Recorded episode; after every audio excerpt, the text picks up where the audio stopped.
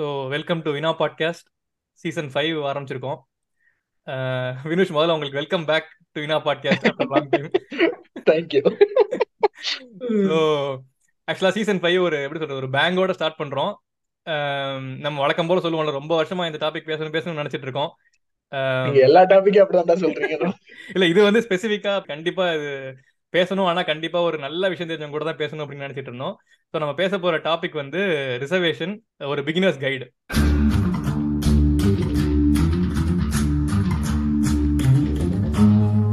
இதுக்கு வந்து பேசுறதுக்கு பெர்ஃபெக்டா ஒரு கெஸ்ட் நம்ம கூட்டு வந்திருக்கோம். ஸோ வெல்கம் பேக் மாத்து Sathya bro thank you thanks for giving me the opportunity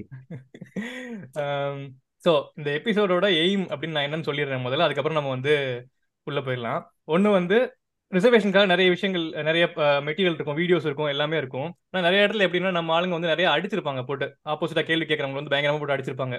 ஆனா நம்ம அப்படி பண்ணாம ஒரு எப்படி சொல்றது ஒரு ஃப்ரெண்டுக்கு நம்ம எக்ஸ்பிளைன் பண்ற மாதிரி பண்ணுவோம். நீங்க எப்பவுமே அப்படிதான் பண்ணுவீங்கன்னு தெரியும். பட் ஸ்டில் இந்த அப்ரோச்சும் அப்படிதான் இருக்கும் நம்மளுக்கு.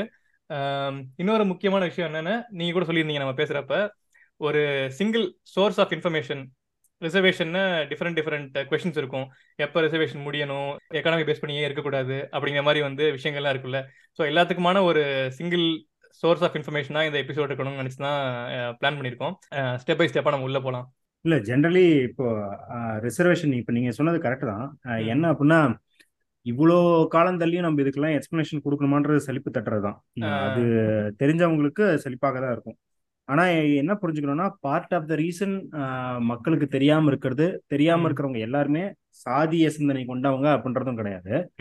இப்போ ரிசர்வேஷன் இப்போ எனக்கெல்லாம் ரிசர்வேஷன் இருந்தது. ஆனா நான் டுவெல்த் படிக்கும் போது என்ட்ரன்ஸ் நம்ம எழுதிட்டு அதுக்கப்புறம் எங்க அப்பாவுக்கு தெரியாம ரிசர்வேஷன் எல்லாம் ஜெனரல் கேட்டகரியில போய் அப்ளை பண்ணேன். ஏன்னா அது வந்து ரிசர்வேஷன் அப்படிங்கிறது ஒரு பிச்சை அப்படிங்கிற மாதிரி. அந்த பிச்சை எனக்கு தேவையில்லைங்கிற மாதிரியான மென்டாலிட்டி எனக்குள்ள ஊட்டப்பட்டு இருந்தது இந்த புது சமூகத்தால. ஸோ இப்போ இருக்கிற பசங்க நிறைய பசங்களோ பொண்ணுங்களோ நிறைய பேர் அந்த மாதிரி ஒரு சிந்தனையிலயும் இருக்கிறாங்க. சாதிய சிந்தனை இல்லாம. இன்னொன்னு அவங்க சாதியமா யோசிக்கிறாங்கன்னு தெரியாமே சாதிய சிந்தனையிலும் இருக்கலாம். எல்லாருமே சாதி வெறியர்களா தான் இருப்பாங்க. வன்மத்தோட இருக்கிறாங்க. இல்ல எஸ்சிக்களையும் ஓபிசிக்களையும் அவங்க வந்து ரொம்ப கேவலமான பார்வையோட பாக்குறாங்கன்றது மட்டும் கிடையாம இது அறியாமையிலும் இருக்கு அப்படின்றத நம்ம புரிஞ்சுக்கிட்டு அந்த அறியாமையை நீக்கிறதுக்கு எவ்வளவு எவ்வளவு முடியுமோ அவ்வளவு அட்டம் பண்ணுவாங்க. கரெக்ட் ஆக்சுவலா நீங்க சொன்ன பாயிண்ட்ல இருந்து நானும் ஃபர்ஸ்ட் ஆரம்பிக்க போறேன் எபிசோட ஃபர்ஸ்ட் வந்து ரிசர்வேஷன் என்ன அது எதுக்காக கொடுக்குறாங்க அப்படிங்கிறதுல இருந்தே ஆரம்பிப்போம். ஏன்னா இந்த விஷயங்கள் பத்தி நிறைய பேர் பேசியிருந்தாலும் இந்த topic goes never out of relevance அப்படின்னு சொல்றாங்கல்ல. தேவையான விளக்கங்கள் எல்லாருமே கொடுத்தாலும் இது ஏன் வந்து இந்த டிஸ்கஷன் இன்னும் இருந்துட்டே இருக்குது? ஏன் வந்து நம்ம திரும்ப திரும்ப இதை போட்டு சொல்ல வேண்டியிருக்கு அப்படிங்கிறதையும் கொஞ்சம் சேர்த்து சொல்லுங்க. ஓகே இப்போ ஜென்ரலி ரிசர்வேஷனுக்குள்ள அப்படின்னு போறதுக்கு முன்னாடி இப்போ ரிசர்வேஷனை கொண்டு வர வேண்டிய சூழல் ஏன் இருக்குது? அப்படின்றது. இப்போன்ற இல்லாம நூறு வருஷத்துக்கு முன்னாடி எடுத்துக்கிட்டாலும் அதே தான் இப்பவும் அதே தான் இப்போ ஒரு ஒரு எளிமையா எல்லாத்துக்கும் புரிஞ்சுக்கிற மாதிரி ஒரு உதாரணத்துல பார்ப்போம். இப்போ நம்ம மூணு பேரும் டூர் போறோம். நீங்க வந்து கார் ஓட்டுறேன் அப்படின்னு எடுத்துக்கிறீங்க டூர் போறதுக்கு. இவர் வந்து என்ன பண்றாருன்னா இவர் வந்து ஹோட்டல் புக் பண்றது அங்க சாப்பாடு ரெடி பண்றதெல்லாம் இவர் பாத்துக்கிறேங்கிறாரு. இப்ப நான் என்ன சொல்றேன் அப்படின்னா நான் அங்க வந்து ட்ரெக்கிங் போறது புக் பண்றது கைடை பிடிக்கிறது இல்ல வேற வேற பார்க்ல டிக்கெட்ஸ் வாங்குறது எல்லாத்தையும் நான் பாத்துக்கிறேன் அப்படின்றேன் இப்ப நம்மளுக்குள்ள வேலையெல்லாம் பிரிச்சுக்கிட்டோம் எல்லாருமே வேலை பார்க்க போறோம். குறிப்பா நீங்க வந்து ராவ பகலா கார்லாம் ஓட்ட போறீங்க நீங்க. இப்படி மூணு பேரும் வேலை பண்றோம். மூணு பேருமே சேர்ந்து தான் டூருக்கு வந்து பங்களிக்கிறோம். எல்லாருமே வந்து செலவையும் பிரிச்சுக்கிறோம். ஆனா இப்ப நான் மட்டும் என்ன சொல்றேன் அப்படின்னா நான் நான் மட்டும்தான் எங்க டூர் போகணும் எந்த ஊருக்கு டூர் போகணும் எவ்வளோ நேரம் எவ்வளோ ஸ்பாட்ல ஸ்பெண்ட் பண்ணணும் எங்க சாப்பிடணும் எங்க தூங்கணும் எல்லாத்தையும் நான் தான் டிசைட் பண்ணுவேன். நான் டிசைட் பண்ணி சொல்றதை நீங்க எக்ஸிக்யூட் மட்டும் அங்கங்க பண்ணிக்கிட்டு இருங்க அப்படின்னா அது நியாயமா இருக்குமா? இருக்காது. அப்போ நீங்களும் அதாவது இந்த கார் ஓட்டுற நண்பரும் டெசிஷன் மேக்கிங்ல இருக்கணும். இந்த ரூமு சாப்பாடெல்லாம் புக் பண்றவங்களும் டிசிஷன் மேக்கிங்ல இருக்கணும். நானும் எனக்கு விருப்பப்பட்டதை சொல்லணும். எல்லாரும் சேர்ந்து தான் இந்த டூரு எப்படி பிளான் பண்றோம் அப்படிங்கிறது. இந்த டூர் அப்படிங்கிறத நாடு அப்படின்னு எடுத்துக்கிட்டீங்கன்னா இந்த நாட்டுல எல்லா தரப்பு மக்களும் உழைச்சுதான் இது ஒரு நாடா இருக்குது. இந்த நாட்டுல இருக்கிற எல்லா மக்களும் வரி கட்டுறாங்க. இது வந்து ஒரு காமன் மிஸ் அண்டர்ஸ்டாண்டிங் என்னன்னா இன்கம் டேக்ஸ் கட்டுறவங்க மட்டும்தான் வரி கட்டுறான்னு நினைச்சுக்கிறாங்க. இன்கம் டேக்ஸ் வந்து இங்க வந்து மூணு பர்சன்ட்ல இருந்து நாலு பர்சன்ட்டுக்குள்ள இருக்க ஆளுங்க தான் கட்டுறாங்க அப்படி மூணு பர்சன்ட் நாலு பர்சன்ட்ல நாடு ஓடுச்சுன்னா நாடு ஓட்டவே முடியாது. சோ எல்லா மக்களும் பார்லேஜி பிஸ்கெட் வாங்கல இருந்து குண்டூசி வாங்குற வரைக்கும் எல்லாரும் வரி பணம் கட்டுறாங்க. அதுக்கு மேல எல்லாரும் உழைப்பு செலுத்துறாங்க. அடித்தட்டு மக்கள் போடுற ரோடு ரயில்வே ஸ்டேஷன் போலீஸ் ஸ்டேஷன்ல தான் நம்ம சமூகமே இயங்குது. அப்ப எல்லா தரப்பு மக்கள் உழைப்பும் செலவும் செய்து இந்த நாடு ஃபங்க்ஷன் ஆகும்போது ஒரு தரப்பு மக்கள் மட்டும் இந்த நாட்டை எப்படி நடத்தணும்?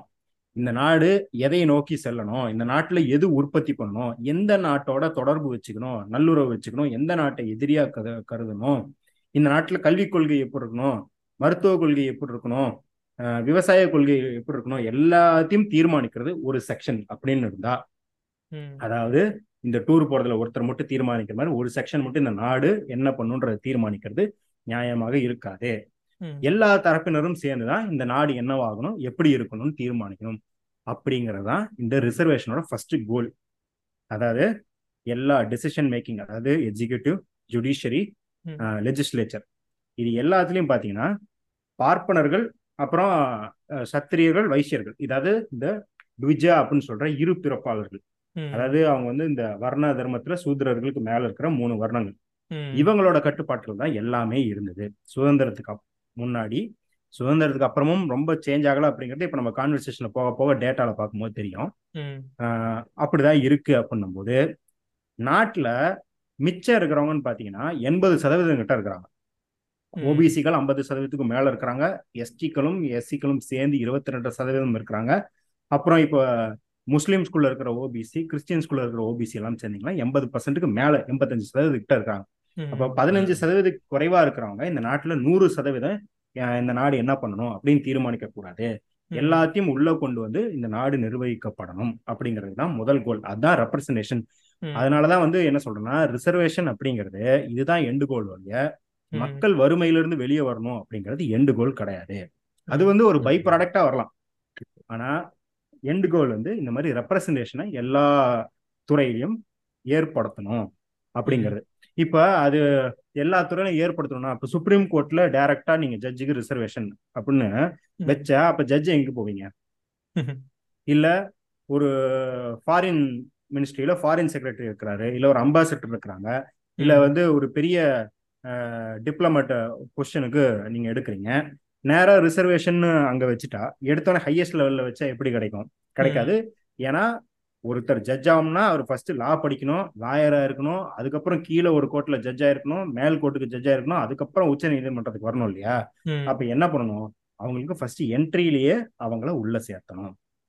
அப்படிங்கிறது தான் நம்ம வந்து பாத்தீங்கன்னா இப்போ டாப்ல இருந்து பாயில் டவுன் பண்ணி பாட்டம்க்கு வரோம் சரி ஏன் வந்து ரிசர்வேஷனா தரணும்? ரிசர்வேஷன் அப்படிங்கிறது என்ன? அப்படிங்கிறது பாத்தீங்க அப்படின்னா இப்போ வந்து ரிசர்வேஷனுக்கு இன்னொரு டெர்மினாலஜி அதாவது இப்போ ப்ராடரா இப்போ அஃபர்மேட்டிவ் ஆக்ஷன் அப்படின்னு சொல்லுவாங்க. அஃபர்மேட்டிவ் ஆக்ஷன்னா அன்ஈக்குவல் குரூப்ஸ் நடுவில் இருக்கிற அந்த இன்இக்வாலிட்டி ரிமூவ் பண்றதுக்கான பாலிசிஸ் எல்லாத்தையுமே நீங்க அஃபர்மேட்டிவ் ஆக்ஷன் அப்படின்னு வச்சுக்கலாம். That you're affirming that this is the case and you're improving it அப்படின்னும் போது இப்போ அதுக்குள்ள பாசிட்டிவ் டிஸ்கிரிமினேஷன் ஒன்று இருக்குது. எப்படி நெகட்டிவ் டிஸ்கிரிமினேஷன் இருக்கோ எங்கெங்கெல்லாம் நெகட்டிவ் டிஸ்கிரிமினேஷன் இருக்குதோ அங்கெல்லாம் பாசிட்டிவ் டிஸ்கிரிமினேஷன் போட்டாதான் உங்களால ஒரு பிரச்சனையை சால்வ் பண்ண முடியும். அதுல இருக்கிற நெகட்டிவ்ஸை நீங்க அதுக்கு நிகரான பாசிட்டிவை போட்டு மைனஸ் த்ரீ இருக்குன்னா பிளஸ் த்ரீ போட்டு தான் சால்வ் பண்ண முடியும்.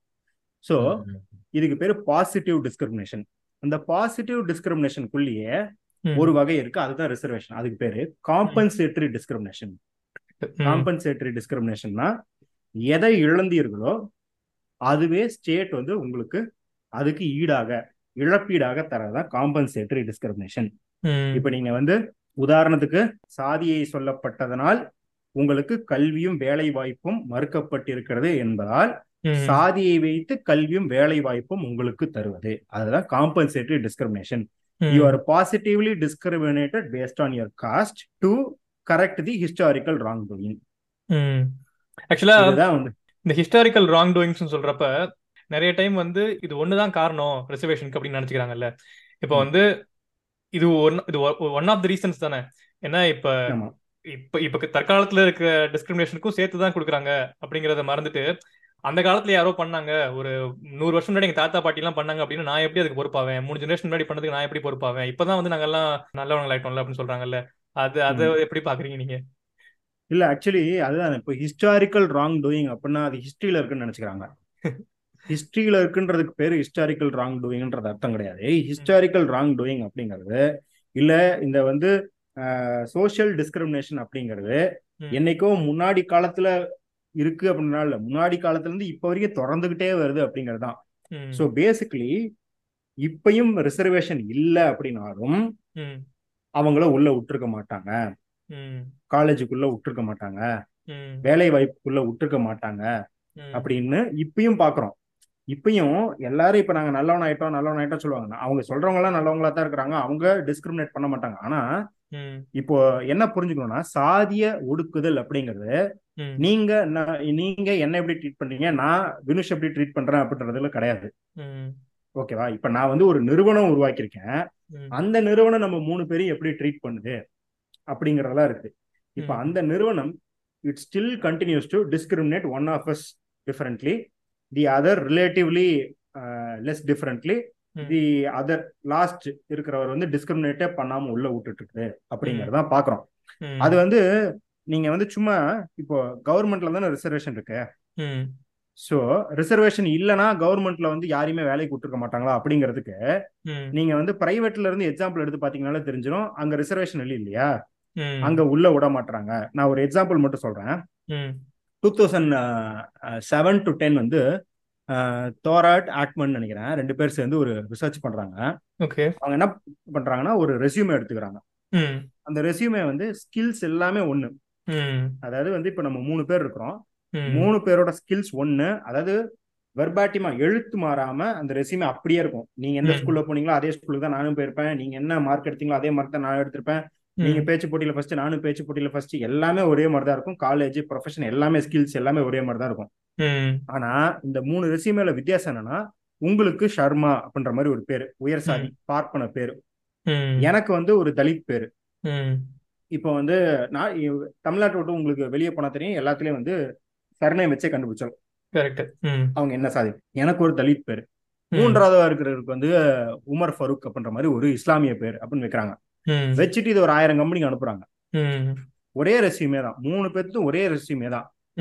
இப்ப நியாயமா பார்த்தா அந்த கம்பெனில இருந்து கால் பேக் இது வந்து வேலை கால் எடுக்கல கால் பேக் வந்து இன்டர்வியூக்கு வருவீங்களா அப்படின்னு கேட்கறதுக்கான கால் ஏன்னா அதுக்கப்புறம் உள்ள போனா பல ரவுண்ட் இன்டர்வியூ இருக்கும். அது கூட இல்ல இன்டர்வியூக்கு வரீங்களான்னு கேட்கற கால் எல்லாத்துக்கும் ஒன்னா தானே வரணும். ஏன்னா நம்ம ஸ்கில்ஸ் எல்லாம் ஒரே ஸ்கில்ஸ் தான். அப்படி இருக்கும்போது அவங்க என்ன கண்டுபிடிக்கிறாங்கன்னா இந்த உயர் சாதி பேர் கொண்ட ரெசியூமேக்கு மூணு கால் வருது அப்படின்னா இந்த தலித் பேர் கொண்ட ரெசியூமேக்கு ரெண்டு கால் தான் வருது.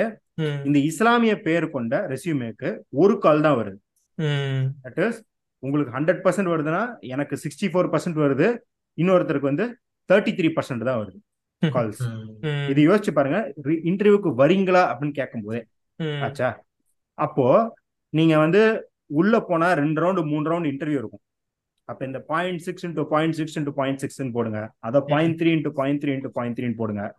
கடைசியில பாத்தீங்கன்னா எங்க இந்த தலித் மாணவனதும் இந்த இஸ்லாமிய மாணவனோட சான்ஸ் வந்து பத்து சதவீதத்துக்கும் குறைவா வந்துடும் ஆனா அதே உயர் சாதி மாணவருக்கு இந்த டிஸ்கிரிமினேஷனால் மட்டும் இப்ப பாருங்க ஸ்கில்ஸ் எல்லாமே ஒரே ஸ்கில்ஸ் அப்படி இருந்தாலும் பேரு வெறும் பேர் வச்சு அவங்க இன்னும் நேர்ல கூட பாக்கல. நேர்ல பார்த்து கூட உயர் சாதி பூணல் போட்டிருக்காங்க கூட வந்து அவங்க முடிவு பண்ண வெறும் பேர் வச்சு அப்படின்னு இருக்கும்போது இந்த நாடு ஃபுல்லா அப்போ சுதந்திரம் அடைஞ்ச போது எப்படி வந்து கல்வி நிறுவனங்களுக்குள்ள கீழ் சாதின்னு சொல்லப்படுறவங்களை விட்டுருப்பாங்க இல்ல இஸ்லாமியர்கள்னு சொல்லப்படுறவங்கள விட்டுருப்பாங்க நம்ம யோசிச்சு பார்க்கணும்.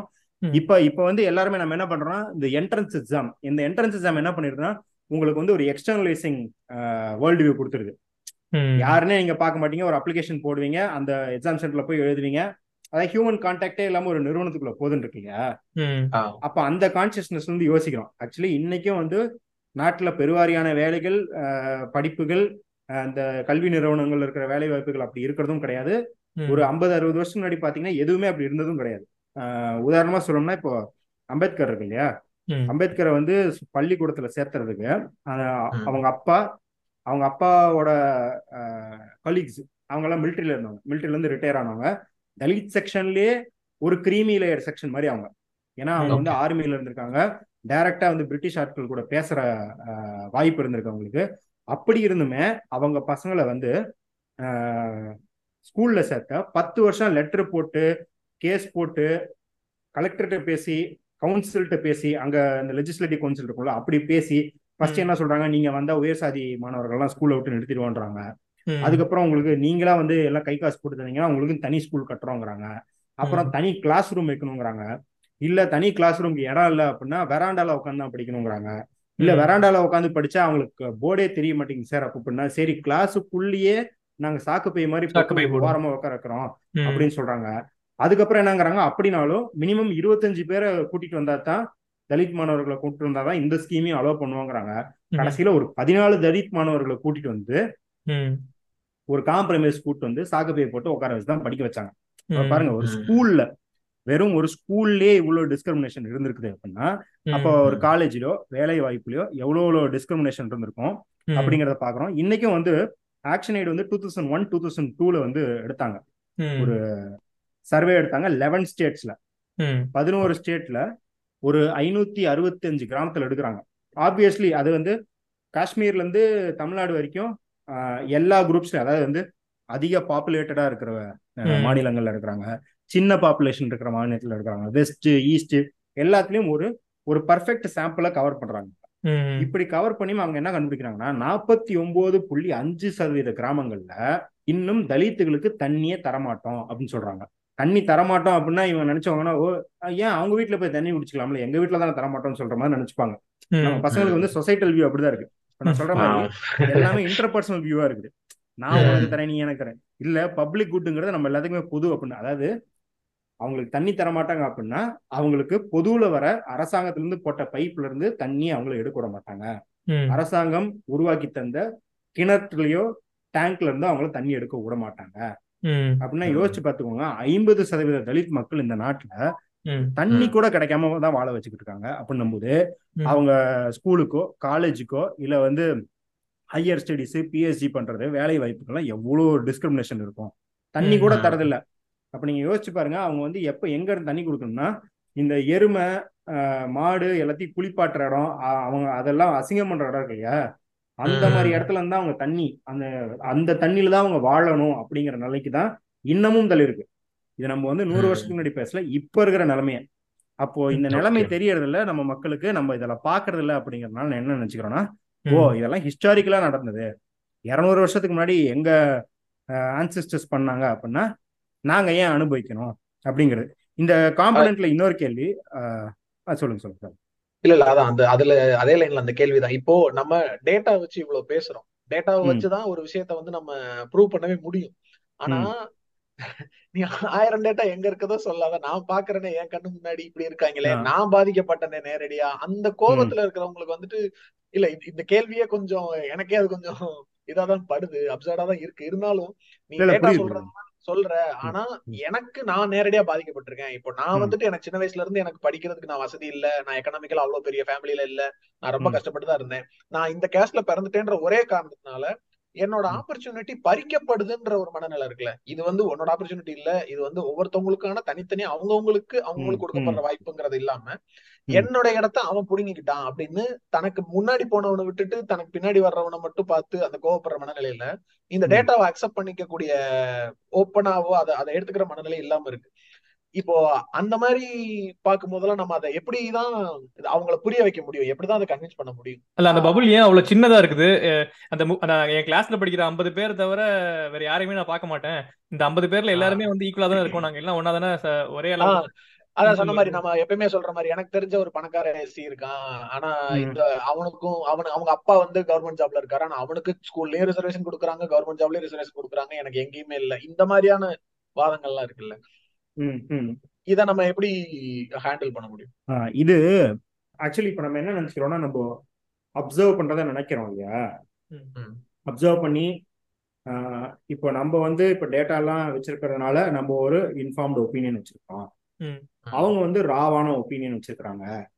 இல்ல இப்ப நம்ம இப்போ வடதுசாரிகள் சொல்றவங்க ரிசர்வேஷனை தீவிரமா எதிர்க்கிறவங்க அதுக்கான வியாக்கியானங்களை வச்சிருக்கிறாங்க. இப்போ அவங்கள தவிர இந்த சாமானியர்களா இருக்கிறவங்களோ இல்ல இப்ப நம்மள்கிட்ட வந்து டவுட் கேட்க வர பசங்களோ பொண்ணுங்களோ அவங்க வந்து அப்படியே அவங்களோட உலகத்துல இருந்து பார்த்து எடுத்துட்டு வராங்க அப்படின்னு நம்ம நினைக்கிறோம் இல்லையா? அதுவே ஆக்சுவலி தப்பு. என்ன அப்படின்னா நம்மளோட எந்த சப்ஜெக்டிவ் ஒப்பீனியனுமே அன்அடல்டட் கிடையாது. அதாவது பொல்யூட்டட் இல்லாம அப்படியே தூய்மையான ஒப்பீனியன் அப்படியே என் அப்சர்வேஷன்ல இருந்து வருது அப்படின்ற ஒப்பீனியன் கிடையாது. அந்த நம்ம சப்ஜெக்டிவ் நினைக்கிற அப்சர்வேஷன்லயே நம்மளுக்கு நிறைய அதுல ஊட்டி வளர்த்திருப்பாங்க. உதாரணத்துக்கு இப்ப நம்ம வந்து சின்ன வயசுல கருப்பா இருக்கவங்கள சுருட்ட முடி வச்சிருக்கிறவங்கள எல்லாம் பார்த்தா ஏதோ திருடன் நினைக்கிற ஒரு மனப்பான்மை நம்மளுக்குள்ள இருந்திருக்கும். எல்லாத்துக்குள்ளயும். அது வந்து நம்ம எதுவும் புக்கெல்லாம் படிச்சு வரல. நம்ம நம்மளோட சப்ஜெக்டிவ் அப்சர்வேஷன் நம்ம அப்சர்வேஷன்ல இருந்தா வருதுன்னு நினைச்சுக்கிட்டு இருந்திருக்கிறோம். ஆனா வளர்ந்ததுக்கு அப்புறம் தான் தெரியுது. அது மீடியா எவ்வளவு இன்ஃபுளுன்ஸ் பண்ணிருக்குது சினிமா எவ்வளவு இன்ஃபுளுன்ஸ் பண்ணிருக்குது. நம்மளை சுத்தி இருக்கிறவங்க கருப்பா இருக்கிறவங்கள எப்படி பத்தி எப்படி பேசுறாங்க அதுல இருந்து இன்ஃபுளுன்ஸ் எப்படியா இருக்குன்னு நம்மளுக்கு தெரியுதுங்க. அதே போலதான் இந்த ரிசர்வேஷன் பத்தியும் அவங்களுக்கு சீட்டு பறி பத்தியமானது. அவங்களுக்கு ஊட்டப்பட்டிருக்கு. அதாவது அவங்களுக்கே தெரியாம ஊட்டப்பட்டிருக்கு. என்ன அப்படின்னா இப்ப நீங்க யோசிச்சு பாருங்க. குறிப்பாக உயர் சாதியில் இருக்கிற பிராமின்ஸ்ல தமிழ் பிராமின்ஸ் எஸ்பெஷலி எடுத்துக்கிட்டீங்கன்னா அவங்க பேசும்போது எங்க சீட்டு போகுதுன்னுவாங்க அதாவது அதே போல வந்து நாங்க ஏன் தரணும் சீட்டு அவங்களுக்கு? அப்படின்ற ஒரு கேள்வி இருக்கு இல்லையா? இது வந்து அந்த பசங்க வந்து அந்த பசங்களோ பொண்ணுங்களோ ஒரு டுவெல்த்து முடிச்சவங்களோ காலேஜ் போறவங்களோ அவங்க வந்து பினைனா எந்த ஒரு உள்நோக்கமும் இல்லாம அப்படிதான் கேக்குறாங்க. ஆனா அவங்களுக்கு அந்த கொஸ்டின் எப்படி ஃப்ரேம் பண்ணி அவங்களுக்கு தலையில கொடுத்துருக்காங்க பாருங்க. ஏதோ அந்த சீட் எல்லாம் அவங்களுக்கே சொந்தமானது. இப்போ வந்து திலகர் சொல்லுவார் இல்லையா? ஃப்ரீடம் இஸ் மை பர்த் ரைட்ன்ற மாதிரி அப்ப இந்த நாடும் இந்த நாட்டுல இருக்கிற உயர் பதவிகள் எல்லாமும் எங்களுக்கானது. அத நாங்க ஏன் அடுத்தவங்களுக்கு தரணும்? அப்படிங்கிற ஒரு மனநிலை அதுல புகுதப்பட்டிருக்கு அதோட லெசர் வெர்ஷன்ஸ் இப்ப நம்ம ஊர்ல கொஞ்சம் பணக்காரமா இருக்கிற லேண்டட் காஸ்ட் நான் பிராமின் காஸ்ட்லாம் இருப்பாங்க. ஓபிசியும் இல்லாம பிராமினாவும் இல்லாம ஓசி அந்த ஓப்பன் கேட்டகரியில் வர காஸ்ட் கொஞ்சம் இருப்பாங்க இல்ல ஓபிசிலேயே கொஞ்சம் நல்லா பணம் படைச்ச அவங்களா இருப்பாங்க. அவங்களுக்கும் இது வந்து எப்படி அம்பேத்கர் சொல்லுவார் தார் டேஸ்ல ஆஃப் இமிடேஷன் பார்ப்பனர்களை பார்த்து மற்றவங்க அப்படியே வந்து இமிடேட் பண்ணுவாங்க. சோசியல் டிஸ்டன்ஸ் ஜாஸ்தியாக ஜாஸ்தியாக அந்த இமிடேஷன் குறையும். அந்த மாதிரி எல்லா காஸ்ட்ல இருக்கிற பசங்களுமே ஓரளவுக்கு இப்ப அதை இமிடேட் பண்றாங்க.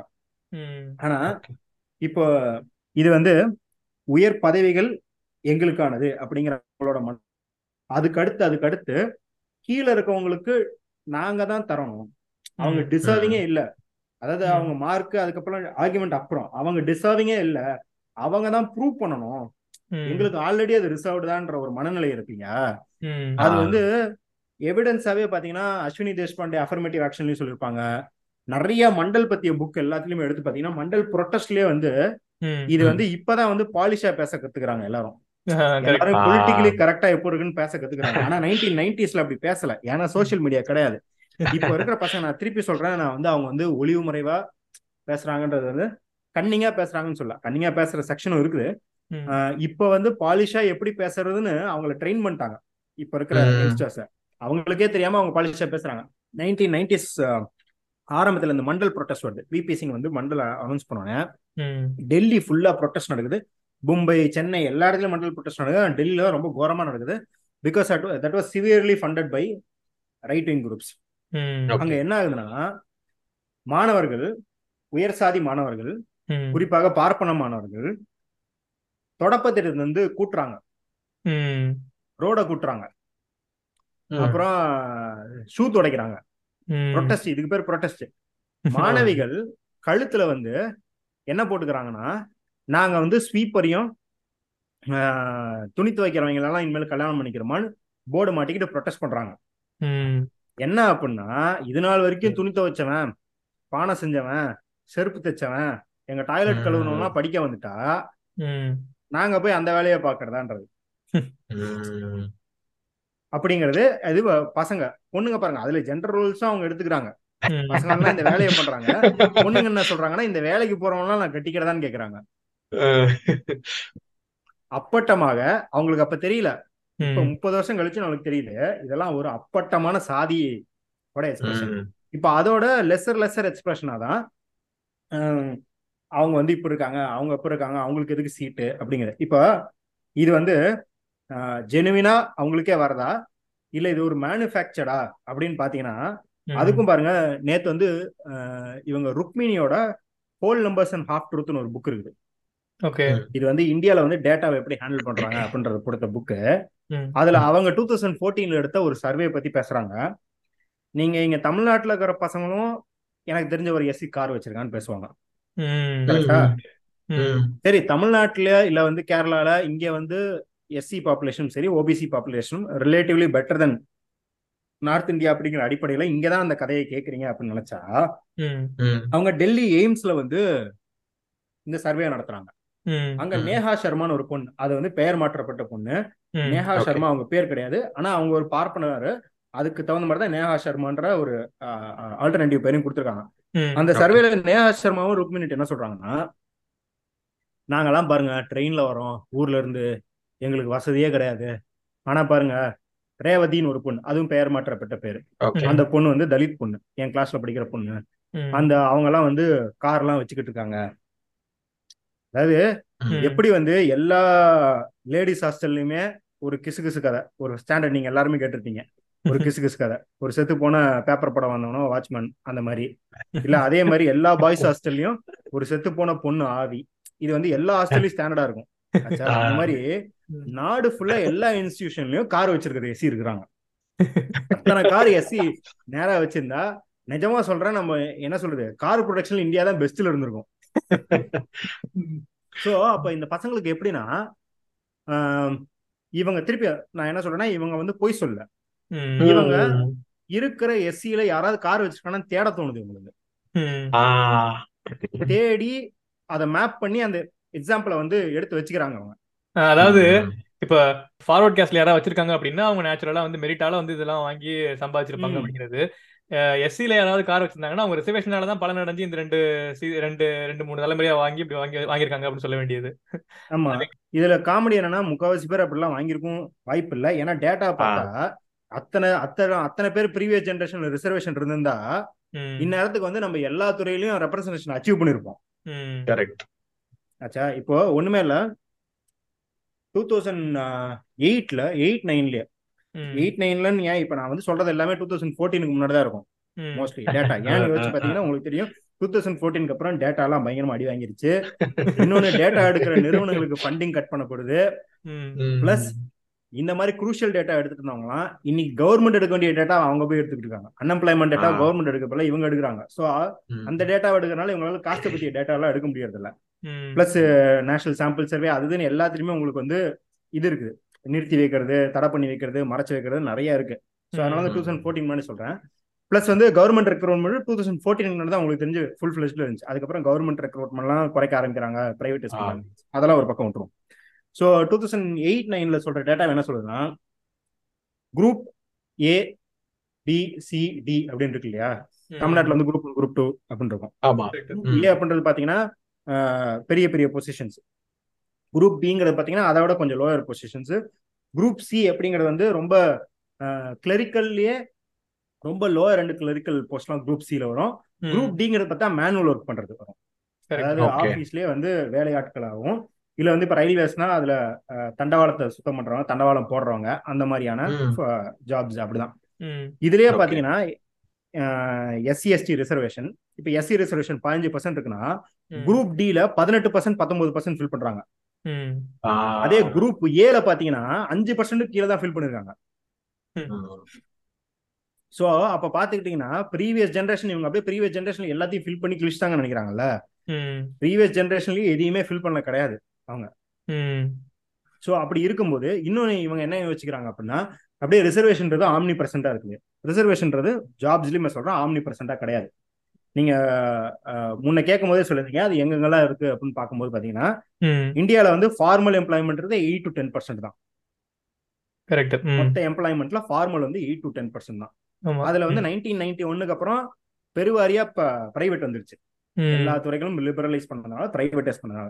அப்ப மொத்தமா இருக்கிற கவர்மெண்ட் ஜாப்ஸ் அப்படின்னு பாத்தீங்கன்னா ஒரு மூணு பர்சன்ட் இருக்கும். மூணு பர்சன்ட்லயும் டைரக்டா பெரிய பொசிஷன்ஸ்ல எல்லாம் ரிசர்வேஷன்ஸ் கிடையாது. நீங்க லேட்டர். அதாவது வந்து என்ட்ரி லெவல் ஜாப்ஸ்குள்ள போய் ப்ரொமோஷன்ல தான் ரிசர்வேஷன் இருக்கும் இல்லையா அதுவும் எஸ்சி எஸ்டி மட்டும் தான் ஓபிசி கிடையாது. என்ட்ரி. லெவல்ல ஓபிசி எஸ்சி எஸ்டி ரிசர்வேஷன் இருக்கு கரெக்டா. இந்த. என்ட்ரி லெவல் ஜாப்ஸ்னு பாத்தீங்கன்னா ஒரு பர்சன்ட்டுக்கும் கம்மி இந்த நாட்டுல இருக்கிற நூறு பர்சன்ட் ஜாப்ஸ்ல ஒரு பர்சன்ட். ஜாபுக்கும் கம்மி ரிசர்வேஷன். அதாவது சாரி என்ட்ரி லெவல் ஜாப்ஸ்ங்கிறது நீ. என்ட்ரி லெவல் ஜாப்ஸ் ஒரு பர்சன்ட் சொல்றேன் அந்த ஒரு பர்சன்ட்ல எத்தனை பர்சன்ட் ரிசர்வேஷன் இருக்குது ஐம்பது பர்சன்ட் ரிசர்வேஷன் இருக்கு. கரெக்டா எஸ்சி எஸ்டி. ஓபிசி. கரெக்டா அப்ப இந்த. நாட்டுல இருக்கிற மொத்த ஜாப்ஸ்ல அரை பர்சன்ட் ஜாப்ல ரிசர்வேஷன்ஸ் இருக்குது. அந்த அரை பர்சன்ட்லயும் நான் முன்னையே சொன்ன மாதிரி அதுலயும் பாதி கூட ஃபில் பண்றது இல்ல ஒண்ணும் இல்ல ஒரு இந்த டேட்டா இருக்குது. நீங்க வந்து சன்சாத் சன்சாத் தான் லோக்சபா வெப்சைட். லோக்சபா வெப்சைட்ல போயிட்டு SC ST OBC vacancies positions இன் மினிஸ்ட்ரிஸ் அப்படின்னு சும்மா அடிங்க. ஓகே. இல்ல மினிஸ்ட்ரிஸ் வேகன்சிஸ் ரிசர்வேஷன் அடிங்க. மோர் than fifty percent of the jobs in all ministries under reservation R unfilled okay எப்போ? டூ தௌசண்ட் தேர்ட்டீன்ல இருந்து இப்போ டூ தௌசண்ட் தேர்ட்டின் அப்போ டூ தௌசண்ட் டுவெண்ட்டி த்ரீ இப்போ பத்து வருஷமா? ஐம்பது பர்சன்ட்டுக்கும் மேல ஏறக்குறைய ஒரு ஐம்பத்தஞ்சு பர்சன்ட் ஐம்பத்தாறு பர்சன்ட் ரிசர்வ் பண்ண ஜாப்ஸ் ஃபில் ஆகல. அப்ப நான் என்ன ம். ஏற்கனவே ஐம்பது பர்சன்ட் ஜாப்ல தான் ரிசர்வேஷன் இருக்குன்னா அதுல பாதி ஒரு இருபத்தி ரெண்டு அதாவது point zero two two percentage point zero two two கூட கிடையாது point zero zero two percentage jobs தான் இந்த நாட்டுல ரிசர்வேஷனால ஃபில் பண்ணப்பட்டிருக்குது. ஆனா உங்களுக்கு எல்லா காலேஜ்லயும் ரிசர்வ் ரிசர்வ் பண்ண பேரண்ட்ஸோட பசங்க தான் ரிசர்வேஷன் வாங்குறாங்கன்னு நினைக்கிறீங்க. எல்லா இன்ஸ்டிடியூஷன்ஸ்லயும் உங்க கலீக்ஸோட பேரண்ட்ஸும் ரிசர்வேஷன் வாங்குறாங்கன்னு நினைக்கிறீங்க. எல்லா பதவிகள்லயும் வந்து அவங்க அப்பா அம்மாவும் வந்து அந்த பதவியில இருந்தாங்க. அவங்களும் இந்த பதவிக்கு வந்துட்டாங்க அப்படின்னு நினைக்கிறீங்க. இது எப்படி வந்து ஸ்டாட்டிஸ்டிக்ல எப்படி பாசிபிள் பாசிபிள். கிடையாது. ஸோ ஃபர்ஸ்ட் ஆஃப் ஆல் இது வந்து இது நம்ம நடக்கவே இல்லைன்றோம். அதுக்கு அதுக்கு வந்து அதுக்கு வந்து என்ன சொல்றது? ரெமடிங்கிறது வந்து அதாவது அதுக்கு அர்த்தம் அப்படி நடந்தா அது தப்புன்றது கிடையாது. அதுக்கு அப்புறம் வருவோம். அது நடந்தாலும் தப்பு கிடையாது அப்படிங்கிறதுக்கு அப்புறம் வருவோம். ஆனா நடக்கவே இல்லை இது நடக்கவே இல்லை அப்படிங்கிறத ஃபர்ஸ்ட் எஸ்டாப்ளிஷ் பண்ணுவோம். எஸ்டாப்ளிஷ் பண்ணிட்டு ஏன் காஸ்ட் அப்படிங்கிறத ஃபர்ஸ்ட் நம்ம எஸ்டாப்ளிஷ் பண்ணுவோம் அப்பதான் வந்து இந்த பசங்களுக்கு வந்து ஃபர்ஸ்ட் கேட்கற கேள்வி. ஏன். சாதியின் அடிப்படையில அவனுக்கு தரணும் அப்படிங்கிறது. கரெக்ட் இப்போ அதான். சாதியை பாக்குறது இல்ல ஆமா. நீ அதான் நான் முன்னே சொன்ன மாதிரி நீங்க சாதி பார்க்கல ஏ- நீங்க யாருமே நம்ம யாருமே சாதியை பார்க்கலன்னு வச்சுக்கோங்க அப்படின்னாலும் சாதி இருக்கும். சாதி அப்படிங்கிறது வந்து நீங்க பார்க்கறதுனால மட்டும் கிடையாது. ம் உங்க முன்னோர்கள் நம்ம முன்னோர்கள் எல்லாரும் சேர்ந்து எவ்வளவு பெரிய இன்ஸ்டிடியூஷன்ஸ் பில்ட் பண்ணியிருக்கோம் எவ்வளவு பெரிய ப்ராக்டிசஸ் எல்லாத்தையும் பில்ட் பண்ணிருக்கோம் அது ஆல்ரெடி இன்பில்ட்டா இருக்குது. நீங்களே ம். பார்க்கலனாலும் சஸ்டெயின் ஆகிறதுனால தான் அது வந்து என்ன சொல்லுவாங்கன்னா டியூரபிள் இன்இக்வாலிட்டின்னு இன்இக்வாலிட்டிஸ்ல பல வகை இருக்கு. அது இது வந்து டியூரபிள் இன்இக்வாலிட்டின்னு ஏன் சொல்லுவாங்கன்னா நீங்க நீங்க ஒண்ணுமே பண்ண தேவையில்ல இன்இக்வாலிட்டி அப்படியே இருக்கும். நீங்க அதுக்கு. கவுண்டரா மெஷர்ஸ் பண்ணிட்டே இருந்தா மட்டும்தான் அது சாகும் அப்படின்றதுதான். சோ அதுக்கு இப்போ ஒரு ஏன் வந்து சாதியை ஒழுக்குனீங்கிறீங்க? ஆனா சாதியை வச்சே ஏன் ரிசர்வேஷன் வாங்குறீங்க? அப்படின்றத கேட்பாங்க நம்ம எல்லாத்தையும் ஒரு பில்டிங் எரியுது. வச்சுங்களா ம். அந்த பில்டிங் எரியும் போது நிறைய பேரை வந்து இப்ப எல்லாத்தையும் வெளியே மீட்டுறோம். இப்போ ட்ரீட்மெண்ட்டுக்கு டாக்டருங்க வராங்க. ஃபர்ஸ்ட் எய்டு கொடுக்க. ரெண்டு தரப்பு இருக்கிறாங்க. ஒருத்தவங்களுக்கு தீக்காயம் இருக்கிறவங்களுக்கு ஆயின்மெண்ட் போடணும். மூச்சு திணறல் ஏற்பட்டவங்களுக்கு ஆக்சிஜன் கொடுக்கணும். கரெக்ட். அப்போ தீக்காயத்தை காட்டி தான் எனக்கு தீக்காயம் பட்டிருக்கு. தீக்காயத்துக்கு புண்ணுக்கு ஆயின்மெண்ட் போடுன்னு சொல்ல முடியும். அப்போ சாதியினால் நான் பாதிக்கப்பட்டிருக்கிறேன் அப்படின்னு ப்ரூவ் பண்றதுக்கு காட்டுறதுக்கு ஒரு ஐடென்டிஃபையர் தான் அந்த சாதி. ம். சோ அப்போ சாதியால் பாதிக்கப்பட்டவர்களுக்கு சாதியா சாதியால எப்படி பாதிக்கப்பட்டிருக்காங்க அவங்க? அவங்களுக்கு கல்வியும் வேலை வாய்ப்பும் மறுக்கப்பட்டிருக்குது இப்ப ஏழைகள் இருக்கிறாங்க. ஏழைகள் எப்படி பாதிக்கப்பட்டிருக்கிறாங்க? அவங்க ஏழையா இருக்கறனால பண வசதி இல்லாம பொருளியல் ரீதியாக பாதிக்கப்பட்டிருக்காங்க. இவங்க கல்வி. வேலை வாய்ப்புல பாதிக்கப்பட்டிருக்காங்க அவங்க பொருளியல் ரீதியா. இவங்க சோஷியல் அவங்க எக்கனாமிக்கல் அப்படின்னு இருக்கும்போது இதுக்கு வந்து நான் யூஸ்வலி சொல்ற அனாலஜி ஒரு கிராமத்துல வந்து வெள்ளம் வருது. நிறைய பேத்துக்கு வீடு அடிச்சிட்டு போயிருச்சு. நிறைய பேத்துக்கு மாடு ஆடு மாடுலாம் வச்சிருக்காங்க. அதை அடிச்சிட்டு போயிருச்சு. அரசாங்கம் என்ன பண்ணும்? வீடு இழந்தவங்களுக்கு வீடு கட்டித்தரும். மாடு. இழந்தவங்களுக்கு மாடு கட்டித்தரும். அப்போ அதே. போல சாதியால கல்வியும் வேலை வாய்ப்பும் இழந்தவங்களுக்கு சாதியை வச்சே கல்வியும் வேலை வாய்ப்பும் தருது பொருளியல் ரீதியாக பணம் இழந்தவங்களுக்கு ஸ்காலர்ஷிப்னு பணம் தருது. ஏழைகளா இருக்கவங்களுக்கு ஸ்காலர்ஷிப்பும் பொருளியல் ரீதியாக இருக்கிற அதாவது சாதி ரீதியாக ஒடுக்கப்பட்டவங்களுக்கு சாதி ரீதியாக வே கல்வியும் வேலை வாய்ப்பும் இப்போ இது ஏன் மாத்தி தரக்கூடாது அப்படின்னு கேட்பாங்க. ஏன்? ஆஹ், பொருளியல் ரீதியா பாதிக்கப்பட்டவங்களுக்கும் ரிசர்வேஷன் தரக்கூடாது அப்படின்னு கேட்பாங்க. இல்ல இவங்களுக்கு ஸ்காலர்ஷிப் மட்டுமே போதாதா? தலித்துகளுக்கோ ஓபிசிகளுக்கோ ஸ்காலர்ஷிப் மட்டுமே போதாதா? அதுக்கும் ஒரு அனாலஜி இருக்கு. அது இது வந்து இந்த அனாலஜியை ஏன் சொல்றேன்னா இது வந்து பல வருஷமா இந்த அனாலஜி எல்லாத்தையும் சொல்லி சொல்லி சொல்லி இது நம்மளுக்கு வந்து பிராக்டிஸ்ல வந்துருச்சு. இதை. வந்து நோட் பண்ணிட்டு மத்தவங்களும் சொன்னாங்கன்னா இது என்ன சொல்றது? இது ஸ்கேலபிளாகவும் இம்யூட் மியூட்டபிளாகவும் இருக்கும். இன்னொருத்தட்ட போய் சொல்றதுக்கு ஈஸியா இருக்கும்ன்றதான் ஸோ Okay. இப்போ வந்து ஒரு ஈவெண்ட் என் ஃப்ரெண்டு கண்டக்ட் பண்றாரு. இப்போ நவீனும் வினுஷும் வராங்க. அங்க ஓகேவா அந்த ஈவெண்ட்டுக்கு போறாங்க. இப்போ வினுஷ்ட வந்து காசு இல்லை. நவீனை வந்து அங்க முன்னாடி இருக்கிற பவுன்சரோ இல்ல அந்த டிக்கெட் பாக்குறவங்களோ நவீன வந்து இவர் சந்தேகத்துக்குரியவரா இருக்கிறாரு. இவரை உள்ளோட மாட்டோம்னு சொல்றாங்க. வினுஷ்ட காசு இல்ல டிக்கெட்டுன்றனால உள்ளோட மாட்டாங்க ஓகேவா இப்போ அங்க இருக்கிறவங்க எனக்கு ஃபோன் பண்ணி சொல்றாங்க. இந்த மாதிரி ரெண்டு பசங்க உங்களுக்கு தெரிஞ்ச பசங்க இருக்கிறாங்க. அவங்க வந்து உள்ள வர முடியாம இருக்கிறாங்க. இப்ப நான் கேட்கறேன் வினுஷ் வந்து காசு இல்லைங்கிறாரு நவீன வந்து சந்தேகத்தின் பேர்ல அப்படின்றாங்க இப்ப நான் அந்த டிக்கெட் இருக்கிறவர்கிட்ட என்ன சொல்லணும் அப்படின்னா தம்பி அந்த நவீன்ற பையன் வந்து எனக்கு தெரிஞ்ச பையன் தான் அவனை உள்ள விட்டுரு. அவன் தான் டிக்கெட் கையில வச்சிருக்கான்ல. அவன் மேல நீ சந்தேகம் எல்லாம் படாத உள்ள விடுன்னு சொல்லுவேன். வினுஷ்க்கு நான் என்ன சொல்லுவேன்? அந்த பையனுக்கு டிக்கெட் காசை நான் தரேன்னு சொல்லுவேன். இப்ப நவீன சந்தேகத்தின் பேர்ல வெளியே வச்சிருக்கவங்களுக்கு நான் நவீனுக்கு இன்னொரு டிக்கெட் காசு தந்தா அது எந்த விதத்துல யூஸ் ஆகுது. வினோஷுக்கு அந்த டிக்கெட் கவுண்டர்ல இருக்க பையன்ட்டு அவன் எனக்கு தெரிஞ்ச பையன் தானா? விட மாட்டான் சார் எப்படி இருந்தாலும் காசு இல்ல. காசு இல்ல கரெக்ட் கரெக்டா சோ அப்படிதான் எக்கனாமிக்கலி வீக்கர் செக்ஷனுக்கு ஸ்காலர்ஷிப் தரதும் காஸ்ட் ரீதியாக டிஸ்கிரிமினேட் பண்ணப்பட்டவங்களுக்கு டெப்ரிவேஷன் இருக்கவங்களுக்கு நம்ம ரிசர்வேஷன் தரோம் அப்படிங்கிறத புரிஞ்சுக்கணும். ஆக்சுவலா இந்த இந்த எக்கானமி பேஸ் பண்ணி அந்த விஷயம் ஆக்சுவலா லேட்டா வரலாம் நினைச்சிட்டு இருந்தேன். நீங்க ஆரம்பிச்சதுனால நம்ம பேசலாம் அதையும். நிறைய பேர் என்ன சொல்றாங்க நிறைய பேர் இருக்கிறதே தெரியல. இப்ப ஸ்காலர்ஷிப்ஸ் இருக்குது அப்படிங்கிறதே தெரியல. இப்ப வந்து அவங்க என் ஃப்ரெண்டு ஒருத்தன் கூட அடிக்கடி இந்த ரிசர்வேஷன் டாபிக் பேசுவேன்.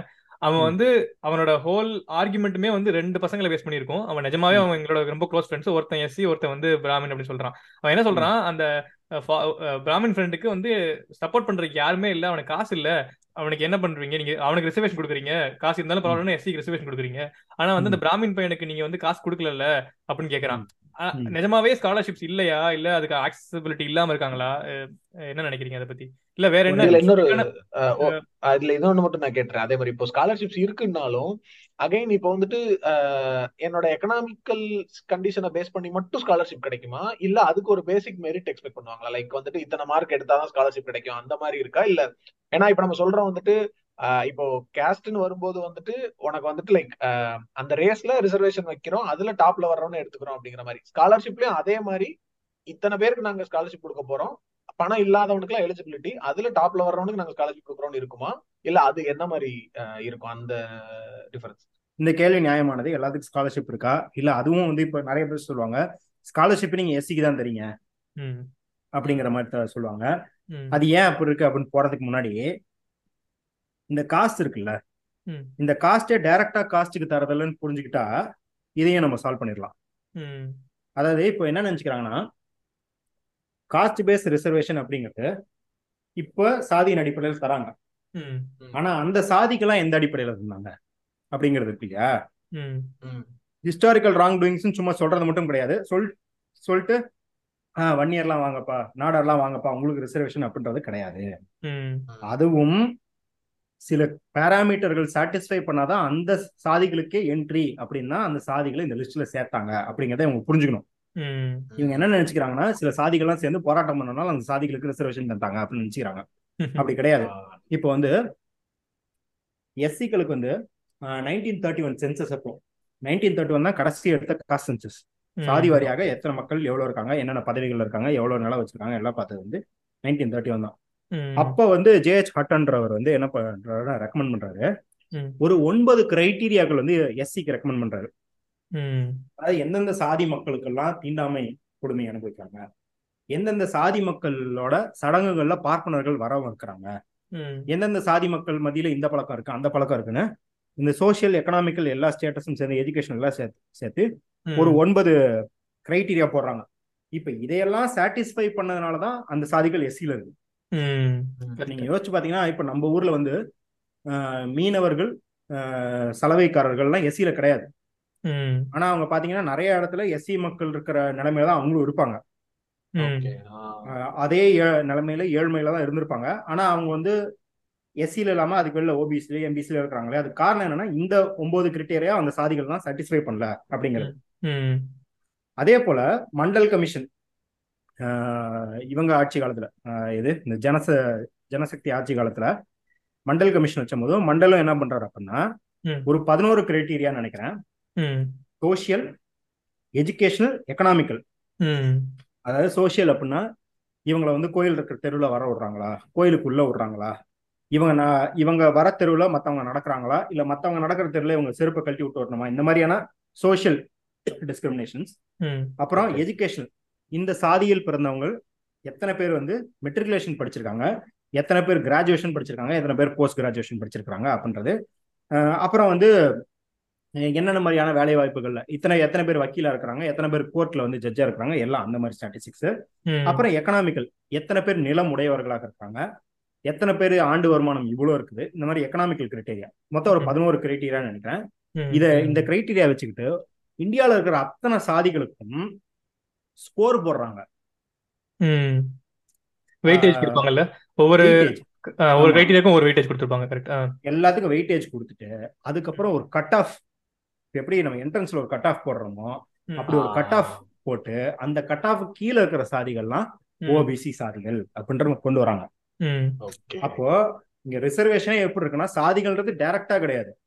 எந்தெந்த. சாதிகள்லாம் அந்த பாராமீட்டர் தொட்டு வருதோ அந்தந்த சாதிகளுக்கு எல்லாம் அப்படிங்கிறது தான் அப்போ நீங்க அப்படி பார்க்கும்போது என்ன தெரியும்னா இங்க யாரு சாதியால ஒடுக்கப்பட்டிருக்காங்களோ இங்க சாதியால ஒடுக்கப்பட்டதுன்னா என்ன? நான் முன்னே சொன்ன மாதிரி கல்வி வேலை வாய்ப்பு கல்வி. வேலை வாய்ப்புலாம் எப்ப- எப்படி இருப்பார் ஒருத்தர்?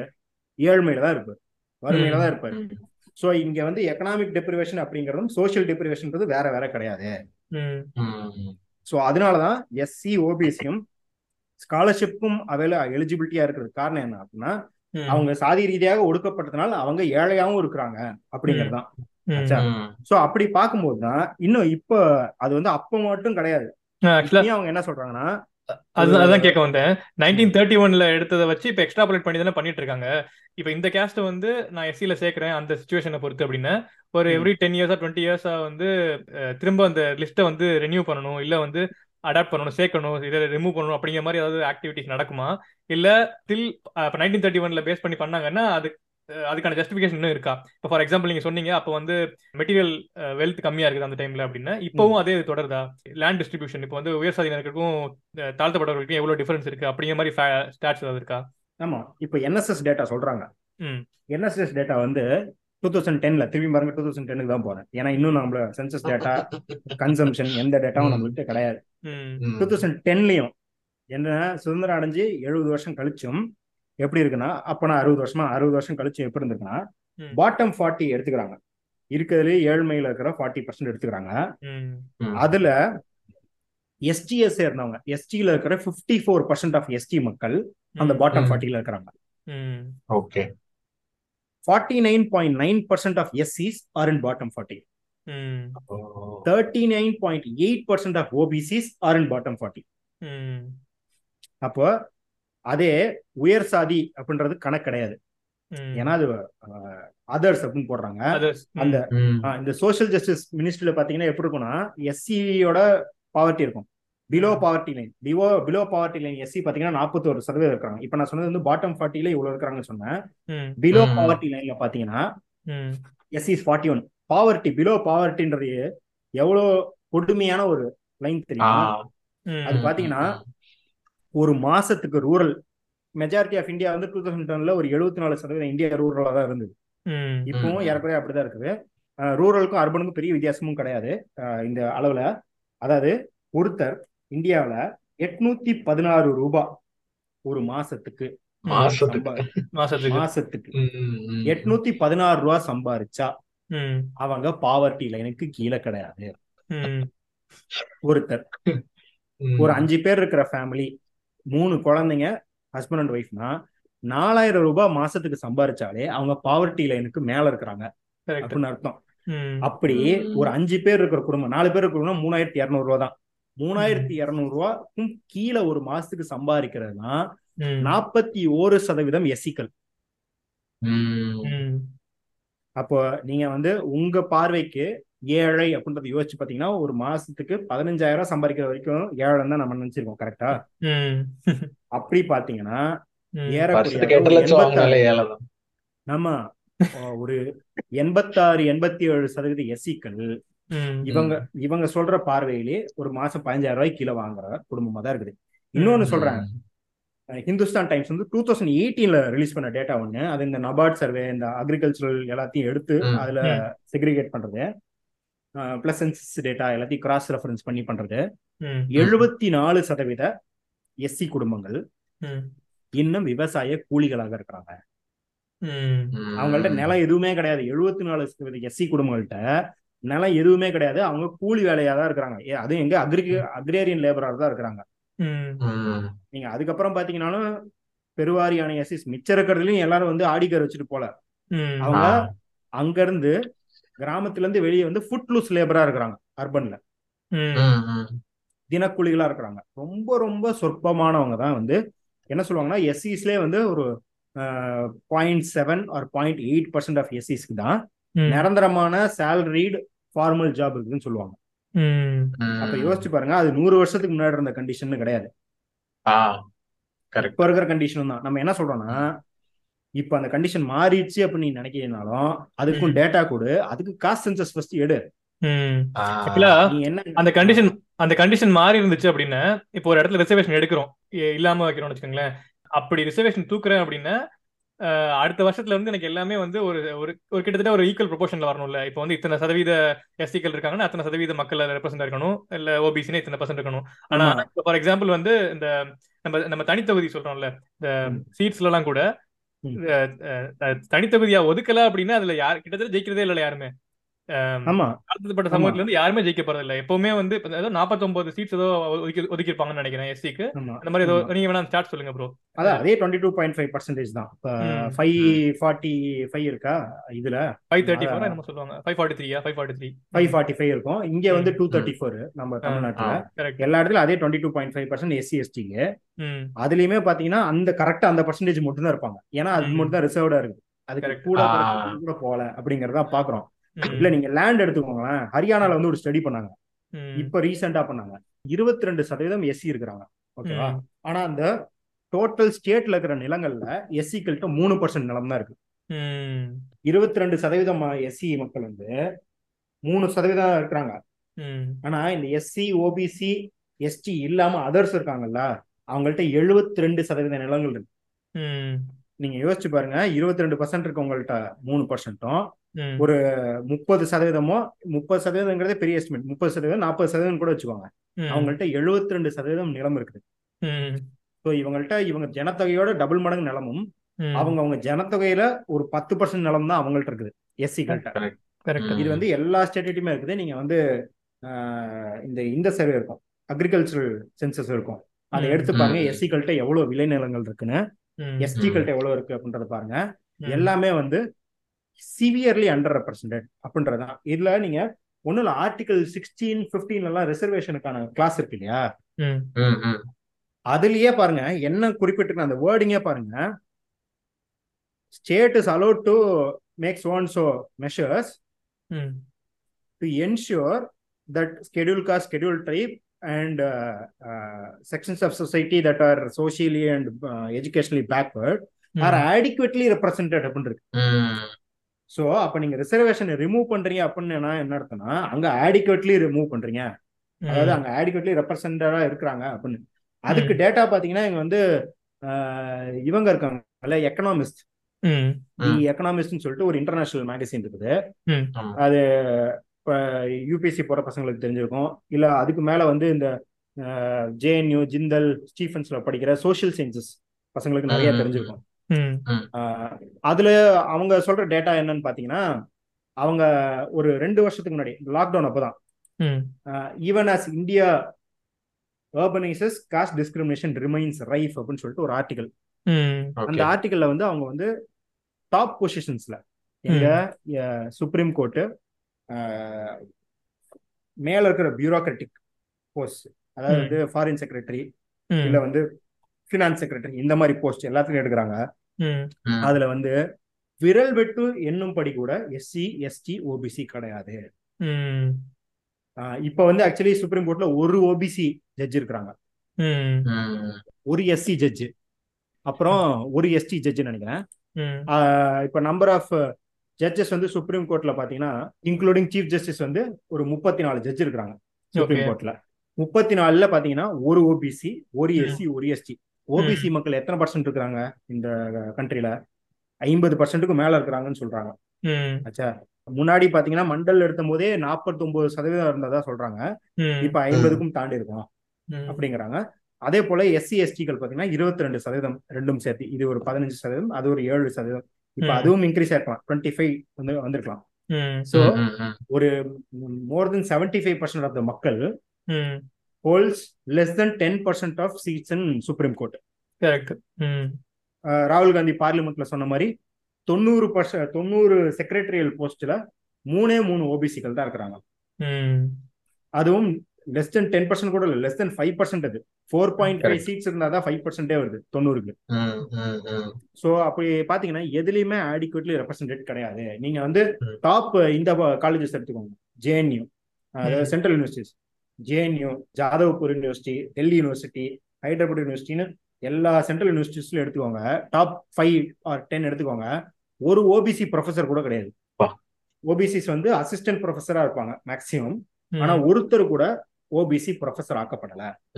இதுதான் வந்து என்ன சொல்றதுன்னா இன்னும் இன்னும் என்ன சொல்லுவோம்னா ஜேஎன்யூ எல்லாம் வந்து இந்த நாட்டுல வந்து ஏதோ அப்ரஷனோட இது ரெப்ரசன்டேட்டிவ் அவங்க தான் வந்து தேர் ஸ்டாண்டிங் அப் டு தி எஸ்டாப்ளிஷ்மெண்ட்ங்கிற மாதிரி காலேஜ்லயே ஜேஎன்யூலயே அவ்வளோ லெஃப்ட் லிபரல்னு சொல்ற காலேஜ்லயே ஒரு ஓபிசி ப்ரொஃபஸர் கிடையாது.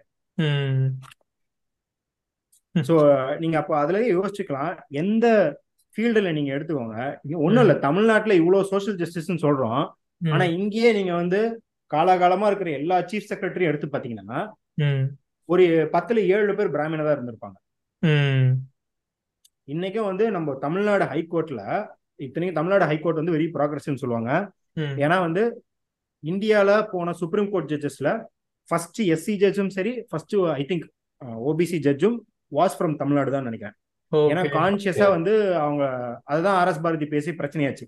நாங்க உங்கெல்லாம் ஹைகோர்ட்ல கூட ஜட்ஜ் ஆக்கணும் அப்படின்னு சொல்லி. ஆமா பிச்சை போட்டோன்ற மாதிரி பேசுவாரு. ஆனா அப்ப கான்சியஸா ஒரு புஷ் இருந்தது. இங்க ஓபிசி ஜட்ஜஸும் எஸ்சி ஜட்ஜஸையும் மேல கொண்டு வரணும்னு. அதுல இருந்து அவங்க வந்து சுப்ரீம் கோர்ட்டுக்கும் போனதாங்க அப்படி இருக்கிற நம்ம மெட்ராஸ் ஹைகோர்ட்லயே பாத்தீங்கன்னா எழுபத்தி நாலு ஜட்ஜ்ல பத்து ஜட்ஜ் வந்து பிராமின் ஜட்ஜ் இருக்காங்க. Despite the population being only three percent அவங்க வந்து மோர் தென் ஃபோர்டீன் பர்சன்ட் வந்து நம்ம இதுல இருக்கிறாங்கன்னும் போது அப்ப ஏ நீங்க வந்து இருக்கிறதுலே ஹைலி டிஸ்கிரிமினேட்டட் அப்படின்னு சொல்றீங்க. எங்க பிராமின்ஸ் வந்து ஹைலி டிஸ்கிரிமினேட்டட் எங்கன்னா தமிழ்நாட்டுல தான். நாங்க வந்து எக்ஸோடஸ் எல்லாம் நடந்தது அவ்வளவு நாங்க வெளியெல்லாம் போனோன்ற இடத்துலயே நீங்க வந்து எல்லா துறையிலயும் வந்து ஓவர் ரெப்ரசன்டேட்டா இருக்கிறீங்க. இன்னைக்கு தமிழ்நாட்டுல வந்து எல்லா இண்டஸ்ட்ரியும் எடுங்கன்னா எந்த இண்டஸ்ட்ரி இருக்குல்ல பணக்கார இண்டஸ்ட்ரி அப்படின்னு பாத்தீங்கன்னா இந்தியா சிமெண்ட்ஸ் இருக்குது. டிவிஎஸ் இருக்குது. ராணே குரூப் ஆஃப் கம்பெனிஸ் அதான் அமால்கமேஷன் குரூப் தான் டிவிஎஸ் குரூப் நினைக்கிறேன். இந்த மாதிரி வந்து ஆட்டோமொபைல் ஆகட்டும். ஏன் இப்ப நடிகர்கள் எடுத்தீங்கன்னா ரஜினிகா ரஜினிகாந்த் கமல்ஹாசன் ஒருத்தர் பிராமின் இன்னொருத்தர் பிராமினை கல்யாணம் பண்ணுவாரு. கிரிக்கெட்டர்னு எடுத்தீங்கன்னா ஆர் வராரு கிரிக்கெட்டை ஓன் பண்றது யாருன்னு பாத்தீங்கன்னா திருப்பி இந்தியா செவன்ட் ஐபிஎல் வச்சிருக்காங்க நியூஸ் பேப்பர் பாத்தீங்கன்னா விகடன்ல இருந்து தினமலர்ல இருந்து எல்லாமே வந்து பிராமின்ஸ் கையில இருக்குது. ஆச்சா சோ இந்த மாதிரி நீங்க வந்து ஸ்கூல்ஸ் பிஎஸ்பிபி மாதிரி பெரிய ஸ்கூல்ஸ் அவங்க கையில இருக்கு. சோ எல்லா துறையிலுமே இன்னும் தமிழ்நாடு. நான் ஏன் தமிழ்நாடுன்னு குறிப்பா சொல்றேன்னா நீங்க ஆர்குமெண்ட் படி இப்ப எல்லாரும் என்ன சொல்லுவாங்கன்னா இந்தியா லெவல்ல பாருங்க. அப்படின்னா தான் இப்படி இருக்கோம் இல்லையா? தமிழ்நாட்டுல என்னங்க? தமிழ்நாடு தான் வந்து பயங்கரமா சோசியல் ஜஸ்டிஸ்ல பண்ணிச்சு இன்னும் ஏன் இங்க வச்சிருக்கோங்கன்னா இன்னும் அதுக்கான கேஸ் இருக்கு. தமிழ்நாட்டிலே எல்லா துறையிலையும் பார்ப்பனர்கள் மேல இருக்கிறாங்க. அதுக்கப்புறம் வந்து ஓபிசிக்கள் இருக்கிறாங்க. இன்னும் எஸ்சிகள்ட்ட ரெப்ரசன்டேஷன் போய் சேரல. அப்படிங்கறத இன்னும் தமிழ்நாட்டிலே டேட்டா பாக்குறோம். ஆக்சுவலா ரிசர்வேஷன் இருக்கக்கூடாதுன்னு சொல்றவங்களுக்கு ரிசர்வேஷன் இல்லாத ஃபீல்ட்ல வந்து ரெப்ரசன்டேஷன் எல்லாருக்கும் கிடைச்சிருச்சாங்கிறத பாக் பாக்குறத விட ஒரு பெர்ஃபெக்டான ஆன்சர் கிடைக்காது இல்ல இல்ல நான் என்னங்கிறேன்னா ரிசர்வேஷன் இருக்க ஃபீல்ட்ல ரெப்ரசன்டேஷன் இல்லங்கிறேன் அப்படி. கரெக்ட் கரெக்ட் அதான். இப்ப நம்ம ரிசர்வேஷன் இன்னும் எவ்வளவு நாளைக்கு தூக்கி பிடிக்க போறோம்ன்ற கேள்விக்கு இதுதான் பதிலா இருக்கும். லைக் நம்ம வந்து ரிசர்வேஷனோட எய்முங்கிறது ரெப்ரசன்டேஷன்றத நம்ம எஸ்டாப்ளிஷ் பண்ணிட்டோம்.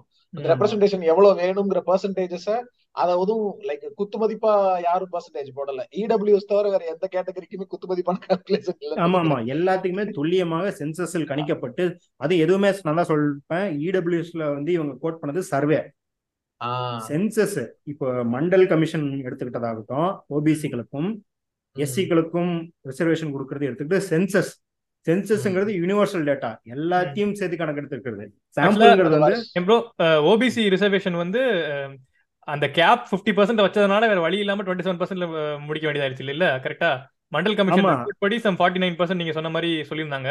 ஆனா ஃபார்ட்டி நைன் பர்சன்ட் ஓபிசிக்கு கொடுத்தா ஓவரால் கேப் வந்து செவன்டி பர்சன்ட் மேல போயிருந்ததுனால வேற வழி இல்லாம டுவெண்ட்டி செவன் பர்சன்ட் கொடுத்துருக்காங்க அப்படின்னு நினைக்கிறேன். ஆமா. அதுக்கு கேப்னால அதான் இந்திரா சாணி கேஸ்னு சொல்லிட்டு ஒரு கேஸ் இருக்கு அந்த கேஸ்ல வந்து பிப்டி பர்சன்ட் கேப்பை வந்து நிர்ணயப்படுத்தினாங்க. அதுக்கு முன்னாடியே இன்னொரு பாலாஜி வைஸ் ஸ்டேட் ஆஃப் மைசூரோ ஏதோ ஒரு கேஸ் நினைக்கிறேன்.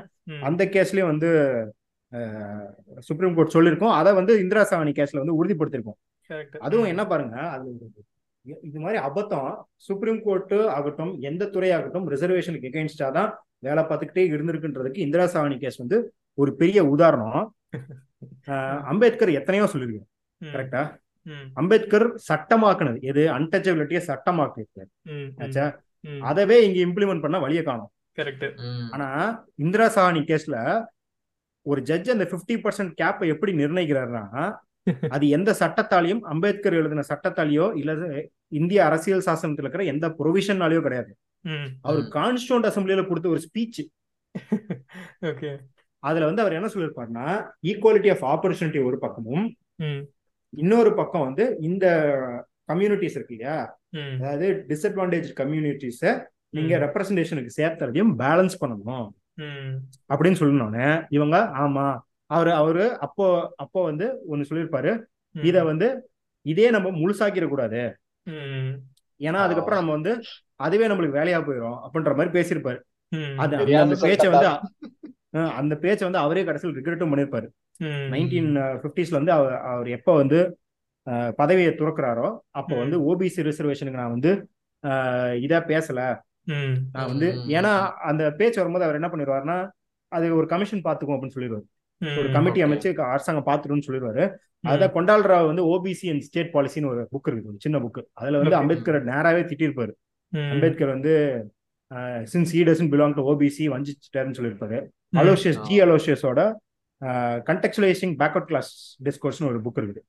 இந்த ரெண்டு புக்லயும் வந்து அம்பேத்கர் லைட்டா திட்டிருப்பாங்க. ஆனா என் பார்வை வந்து. அம்பேத்கர் திட்டுறது இல்ல அவர் என்ன நினைச்சிருப்பாரு அப்படின்னா ஓபிசிங்கிறது ஒரு ஹெட்ரோஜினியஸ் குரூப் ம், அட்லீஸ்ட். எஸ்சியில வந்து ஒரு லெவல் ஆஃப் ஹோமோஜினிட்டியா ஆல்ரெடி அம்பேத்கரோ இல்ல இங்க எம்சி ராஜாவோ நிறைய பேர் வந்து டிபேட் பண்ணி ஒரு ஒரு கன்சென்சஸ் இருக்குது ஒரு ஹோமோஜினிட்டிக்கு ம், ஆனா ஓபிசிஸ் மத்தியில் நிறைய ஹெட்ரோஜினியஸ் குரூப்ஸ் இருக்குது நிறைய டிமாண்ட்ஸ் இருக்குன்றதுனால ஒரு கமிஷன் மண்டல் கமிஷன் மாதிரி ஒன்னு போட்டா அவங்க எல்லாத்தையும் சர்வே பண்ணி சேர்த்து கொண்டாந்து தருவாங்க. ம், அதனால அது அதுதான் உகந்தா இருக்கும்னு நினைச்சு அவர் அப்ப தட்டி கழிச்சிருப்பாரு.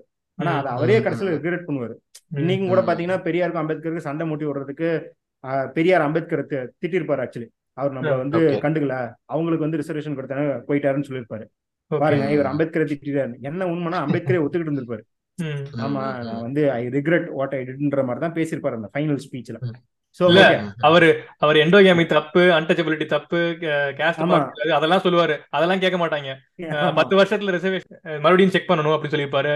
அப்புறம் வந்து இந்த இந்த மாதிரி விஷயங்கள்லாம் கரெக்டா எடுத்துக்கிட்டு வந்துருவாங்க. இல்ல அதுவே அந்த பத்து வருஷங்கிறது வந்து ரிசர்வேஷன்னா எஜுகேஷன் ஜாபுக்கு கிடையாது. அதுவே பொலிட்டிக்கல் ரிசர்வேஷன்ல அந்த அதுக்கும் கூட ரிசர்வேஷன் கிடையாது. அதுக்குள்ள வந்து ஒரு அக்ரிமெண்ட் வந்திருப்பாங்க காந்தியும் அவரும். அதுதான் பத்து வருஷத்துக்கு அவர் கேட்டிருப்பாரு. அதைத்தான் இவங்க வந்து ரிசர்வேஷனுக்கே அவர் சொன்ன மாதிரி. இன்னொன்னு பொலிட்டிக்கல் ரிசர்வேஷன் தான் பாத்தீங்கன்னா ஒவ்வொரு இப்போ டூ தௌசண்ட் த்ரீல என்னமோ அதை ரினியூ பண்ணிருப்பாங்க. SC ST. Reservation in assemblies and parliament ம், மற்றபடி அவர் வந்து எப்பயுமே வந்து எஜுகேஷனுக்கோ ஜாபுக்கோ இருக்கிற வேண்டிய ரிசர்வேஷனை வந்து இத்தனை வருஷத்துல நீங்க காலி பண்ணிருங்க. அத்தனை வருஷம் காலி பண்ணிருக்கலாம் கேட்கல அதனாலதான் அந்த. கிளாஸ்ல கரெக்டா இருக்குது. ஆடிக்வேட்லி ரெப்ரசன்டேட்னு நீங்க. ஒரு ரெண்டு தலைமுறைக்கு எஸ்சி எஸ்டி ஓபிசி எல்லாரும் அவங்க நீங்க வந்து பதினஞ்சு பர்சன்ட் பதினஞ்சு பர்சன்ட் இருக்குன்ற அவசியம் கிடையாது. ஒரு பதிமூணு பதினாலு பர்சன்ட் கூட நீங்க ரெப்ரசன்டேஷன் ப்ரூவ் பண்ணிட்டீங்கன்னா. எஸ்சி எஸ்டி ஓபிசி நாங்களே முன் வந்து எங்களுக்கு ரிசர்வேஷன் வேணாம்னு தூக்கி போட்டு போயிருவோம். அதை நீங்க எப்பயுமே அச்சீவ் பண்றது இல்ல அப்படிங்கிறது தான் ம், ஸோ இது என்ன சொல்றாங்கன்னா நம்ம I think the next thing இதை சால்வ் பண்றதுக்கு அந்த மெரிட் ஆர்குமெண்ட் இருக்கு இல்லையா? Correct. ஒரு ரிசர்வேஷனால வந்து குவாலிட்டி லாஸ் ஆகாதா. ப்ரொடக்டிவிட்டி ஜாப் எஃபிஷியன்சி வாய்க்கு வரதா சொல்லலாம். வாய்க்கு வரதா சொல்லலாம். இப்போ கிரிக்கெட் பாப்பீங்க எல்லாரும். ஒரு இங்கிலாந்து பிளேயர் வந்து பயங்கரமா கமெண்ட்ரி கொடுக்குறாரு. ஓகேவா? இங்கிலீஷ்ல. சச்சினும் பயங்கரமா கமெண்ட்ரி கொடுக்குறாரு இங்கிலீஷ்ல. இது ரெண்டுல எது பண்றது கஷ்டம்? சச்சின் இங்கிலீஷ்ல பண்றது. கமெண்ட் பண்றதுதான் கஷ்டம். கரெக்ட் கரெக்டா. சச்சின் இங்கிலீஷ்ல கமெண்ட்ரி கொடுக்க கஷ்டமா? இல்ல முனாஃப் பட்டேல் இங்கிலீஷ்ல கமெண்ட்ரி கொடுக்கறது கஷ்டமா? முனாஃப் பட்டேல் கொடுக்கறதுதான் கஷ்டம். முனாஃப் பட்டேல் கொடுக்கறது கஷ்டம். கரெக்டா ம். இதுலயே நம்ம என்ன எஸ்டாப்ளிஷ் பண்றோம்னா ஆல்ரெடி அவனுக்கு இங்கிலீஷ் தெரிஞ்சிருக்கு வெள்ளக்காரனுக்கு. அதனால அவன் இங்கிலீஷ் பேசுறது சுலபம். ம். சச்சினுக்கு அவர் மதர் டங் இங்கிலீஷ் இல்ல ஆனா அவங்க அப்பா இங்கிலீஷ் பேசக்கூடியவரா இருக்காரு அவர் இருந்து கத்துக்கிட்டாரு பேசுறாரு. முனாஃப் பட்டேலுக்கு அப்படி எதுவுமே கிடையாது. ஆனாலும் அவர் கத்துக்கிட்டு இங்கிலீஷ் பேசுறாரு. அப்போ இதுல என்ன தெரியுது அப்படின்னா growth வர்சஸ் ப்ரொஃபிஷியன்சி அதாவது நீங்க ஹிஸ்டாரிக்கலி அவங்க வந்து முடியல அதனால கொடுக்குறோன்னு ஏதோ கருணையின் அடிப்படையில மட்டும் தரல. ம். அவங்களும் மார்க் எடுத்தாதான் தெரியுங்க கரெக்ட் ம். அது நீங்க தொண்ணூத்தஞ்சு எடுத்தா அவங்க எண்பத்தி ஒன்பதுன்னு எடுக்க வேண்டியிருக்குது இப்ப அந்த ம். எண்பத்தி ஒன்பதும் கிடையாது ஆமா தொண்ணூத்தி நாலு புள்ளி அஞ்சு அஞ்சு எஸ்டி எஸ்சி வந்து தொண்ணூத்தி மூணு எஸ்டி. வந்து. தொண்ணூத்தி ஒண்ணுன்னு வந்துருது இடபிள்யூஎஸ் எண்பத்தஞ்சுன்னு இருக்கு இடபிள்யூஎஸ் ஆமா இடபிள்யூஎஸ் அதுக்கெல்லாம் எந்த மெரிட்டும் கிடையாது ஆச்சா அவங்க வந்து. ஆமா அவங்க மக்கா இருக்காங்க நாங்க ஏத்துக்கிட்டோங்க ஏன்னா எட்டு லட்சம் வாங்குற ஏழைகளா இருக்கிறாங்கன்னு வச்சுக்கிறோம் அவங்கள. சோ. ஆக்சுவலா கொஸ்டின் மட்டும் இன்னொரு இன்னொரு கொஸ்டின் கேட்டுறேன். சேர்த்து சொல்லிருங்க. கட் ஆஃப் எப்படி டிஃபைன் பண்றாங்கங்கிறது கொஞ்சம் ஏதாவது ஐடியா ஆமா இதுலயே வந்து சொல்லிக்கலாம் ஓகே ஸோ பேசிக்கலி இப்போ வந்து என்ன பண்றோம் அப்படின்னா. எல்லா ஸ்போர்ட்ஸ் சயின்ஸுமே இப்போ ஸ்போர்ட்ஸ் சயின்ஸ் பாக்குறவங்களுக்குலாம் தெரியும். இப்போ நீங்க யாராவது ஃபுட்பால் ஃபாலோ பண்றீங்களா? லைட்டா. பாப்போம் இப்போ நீங்க மெட்ரிடுக்குலாம் பாத்தீங்கன்னா மெட்ரிட் அவங்க டீம் இல்லாம பி சி டீம்ஸ் எல்லாம் இருக்கும். பிளஸ் ஜூனியர் டீம்ஸ்லாம் இருக்கும். ஆஹ் இப்போ இந்த ஜூனியர் டீம்ஸ்ல ஆக்சுவலி வந்து ஸ்கவுட் பண்றது வந்து சூப்பரா இருக்கும்னு சொல்லுவாங்க. யாரெல்லாம் வந்து மெட்ரிட் ஜூனியர் டீம் விளாண்டாங்களோ அவங்க பின்னாடி வந்து பெரிய பிளேயர்ஸா இருப்பாங்க அப்படின்ற மாதிரிலாம் சொல்லுவாங்க இல்லையா? அதுல பாத்தீங்கன்னா இந்த இந்த டிபேட்ஸ்ல ஸ்போர்ட்ஸ் சயின்ஸ் டிபேட்ஸ்ல ரொம்ப இருக்கிறது பாத்தீங்கன்னா growth வர்சஸ் ப்ரொஃபிஷியன்சி ஒருத்தர் வந்து எவ்வளவு ப்ரொஃபிஷியண்டா இருக்கிறாரு அப்படின்றது இப்ப நீங்க வந்து தொண்ணூறு மார்க் எடுக்கிறீங்க அப்படின்றதோட நீங்க இன்னைக்கு தொண்ணூறு மார்க் எடுக்கிறீங்க ஒரு வருஷம் கழிச்சு தொண்ணூத்தி ஒரு மார்க் தான் எடுக்கிறீங்க. ஆனா நான் போன வருஷம் எழுபது மார்க் எடுத்திருந்தேன். இந்த வருஷம் எண்பத்தஞ்சு மார்க் எடுக்கணும்னா என் growth ஜாஸ்தி. ஆ. அப்போ அந்த அடிப்படையில பாத்தீங்கன்னா எல்லாமே இப்போ உலகத்திலே பாத்தீங்கன்னா ப்ரொஃபிஷியன்சியை விட்டுட்டு growthக்கு வராங்க எல்லாருமே. ஏன்னா. அதான் growth மென்டாலிட்டி growth மென்டாலிட்டின்னு பேசுறாங்க இல்லையா? ஆ, ஆ. Reservation already proves the growth mentality தான். என்ன அப்படின்னா அவங்க வந்து ஒரு டென் பாயிண்ட் ரிசோர்சஸ் வச்சுக்கிட்டு அவனால வந்து எண்பத்தஞ்சு மார்க் வாங்க முடியுது. நீ நாற்பது யூனிட்ஸ் ஆஃப் ரிசோர்சஸ் வச்சுக்கிட்டு உன்னால தொண்ணூத்தஞ்சு மார்க் தான் வாங்க முடியுது. அப்ப யார் growth காட்டியிருக்கா? Correct. கரெக்டா சோ அதனாலதான் பார்த்தோம்னா ரிசர்வேஷன் அப்படிங்கிறது எந்த விதத்துலயும் வந்து கான்செப்ட் ஃபர்ஸ்ட் இப்போ நம்ம தியரட்டிக்கலி ப்ரூவ் பண்ணிட்டோம் இப்போ டேட்டாக்கு. போகணும். தியரட்டிக்கலி எந்த விதத்துலயும் உங்களுக்கு ப்ரொடக்டிவிட்டியோ குவாலிட்டியோ குறைக்கல. சரி எவிடன்ஸ் மூலியமா எவிடன்ஸ் மூலியமா நான் என்ன பண்றதுன்னா நான் தான் முன்னே சொன்னேன் எந்த துறையிலும் ரிசர்வேஷன் ஒழுங்கா அமல்படுத்தல அப்படிங்கிறது.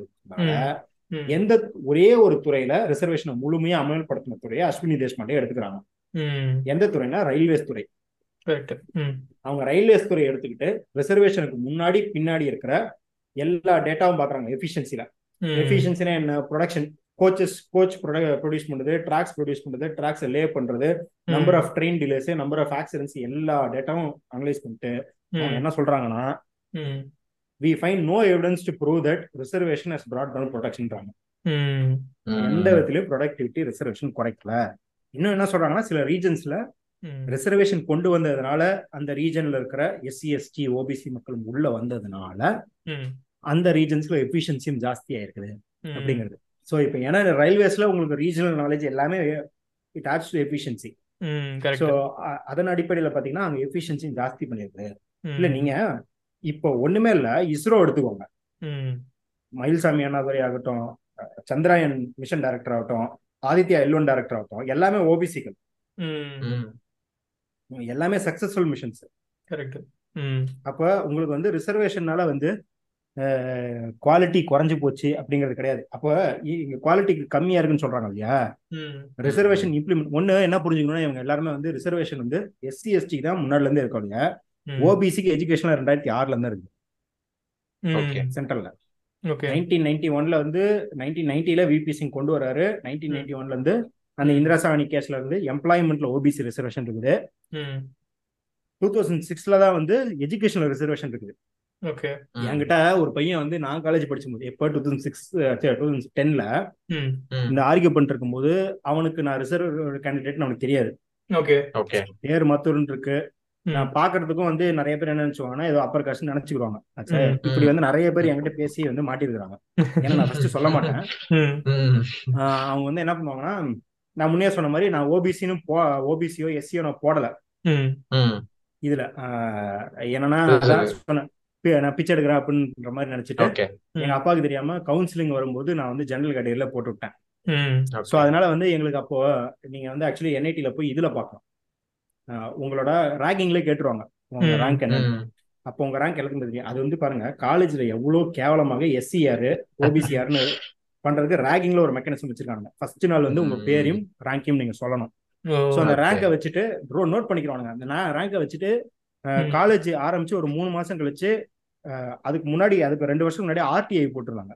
ம். ஓகே சென்ட்ரல் இந்த ஐஐடிஸ் என்ஐடிஸ்ல டிரான்ஸ்பரன்சில ஆர்டிஐ போட்டதுனால எல்லா ஓப்பனிங் ரேங்க் என்டிங் ரேங்க்கும் நீங்க பப்ளிஷ் பண்ணணும்னு சொல்லிட்டு. ம். ஓ. So அதை வச்சுட்டு என்னைய செக் பண்ணும்போது அது ஜெனரல் கேட்டகரியில் நான் ஜெனரல் கேட்டகரின்னு நினச்சிக்கிட்டான் அந்த பையன். நினச்சிக்கிட்டு அவன் வந்து பயங்கரமா பிச் பண்றான் இன்னொரு ஓபிசி பையனை பத்தி என்கிட்ட. அவங்க அப்பா அம்மாவும் ஓபிசி ரிசர்வேஷன்ல தான்டா படிச்சிருக்காங்க ஓபிசி ரிசர்வேஷன்ல தான்டா கவர்மெண்ட் ஜாப் வாங்கியிருக்காங்க அப்போ இப்படின்னு. இப்போ நாங்கள் டூ தௌசண்ட் டென்ல படிச்சோம்னா எங்க அப்பா அம்மாலாம் நைன்டீன் எயிட்டிஸ் பேட்ச் இல்லை நைன்டீன் செவன்டிஸ் பேட்ச். செவன்டிஸ் பேட்ச்ல படிச்சிருப்பாங்க. ஒரு பாதி பேர் எயிட்டிஸ் பேட்ச்ல வேலை வாங்கியிருப்பாங்க பாதி பேர் வந்து செவன்டிஸ் பேட்ச்ல வேலை வாங்கினா அப்பா மக்கள் தான். இவன்ட்ட நான் ஒண்ணுமே சொல்லல. நான் வந்து கேட்கறேன் ம். ஏன்னா அவங்க ரெண்டு பேரும் கிளாஸ்மேட்ஸ் தான் இவனும் அந்த பையனும். அதனால அவனை பத்தி அவன் குடும்பத்தை பத்தி எல்லாம் தெரியும் ப்ரோன்னு என்கிட்ட பயங்கரமா மூச்சை கட்டிட்டு பேசுறான். அதுக்கப்புறம் அவன்கிட்ட சொல்றேன் டி நைன்டீன் நைன்டி ஒனுக்கு அப்புறம் தான் ஓபிசி ரிசர்வேஷன் இருக்கு. தெரியுமா தெரியாதா? அப்படின்னு கேட்டேன். டூ தௌசண்ட் சிக்ஸ்க்கு அப்புறம் தான்டா எஜுகேஷன் ஓபிசி ரிசர்வேஷன் இருந்திருக்குது. அவங்க ரெண்டு பேருமே ஏதோ சென்ட்ரல் ஜாப்ல தான் வேலை பார்க்கறாங்க. சென்ட்ரல் கவர்மெண்ட் இதுல தான் படிச்சாங்க அவங்க அப்பா அம்மாவும். ஆச்சா. என்னதான் நைட் ஷிஃப்ட் இருந்தாலும் சீக்கிரமே வந்துடும் சொன்னானா? அந்த மாதிரி அந்த மாதிரி சொல்லி. அப்ப பாருங்க அவங்க வந்து பர்செப்ஷன் ஓ ஒரு எஸ்சி பையன் அஃப்ளூவெண்டா இருக்கிறான்னா அவங்க அப்பா அம்மா இப்படிதான் இருப்பாங்க. ம். அப்படிங்கிற ஒரு ப்ரீ ஜட்ஜ்மெண்ட்ல தான் இவனால வந்து இது குறையுது. ஈவன் நான் பிஜி படிக்கும்போது ம். கிளாஸ்ல வந்து ஒரு கிளாஸ்ல வந்து நான் நானும் என்னோட ஃப்ரெண்டும் வந்து டாப்பா வாங்குறோம். இன்னொரு டாப்பா வாங்குற பையன் எங்கள்கிட்ட பேசுறான். ம். அவன் வந்து எங்கள்கிட்ட சொல்லிட்டு இருக்கிறான் எஸ்சி எஸ்டி ஓபிசி ரிசர்வேஷனால வந்து குவாலிட்டி குறையுதுன்னு. எங்க? பாருங்க நான் வந்து பிஜி வந்து ஹியூமனிட்டிஸ் படிக்கிறேன் பப்ளிக் பாலிசி படிக்கிறேன். யூஜி வந்து இன்ஜினியரிங் படிக்கிறேன். ரெண்டுக்கும் பத்து வருஷம் கேப் இருக்கு. டூ தௌசண்ட் டென்ல படிக்கிறேன் டூ தௌசண்ட் டுவெண்ட்டில படிக்கிறேன்.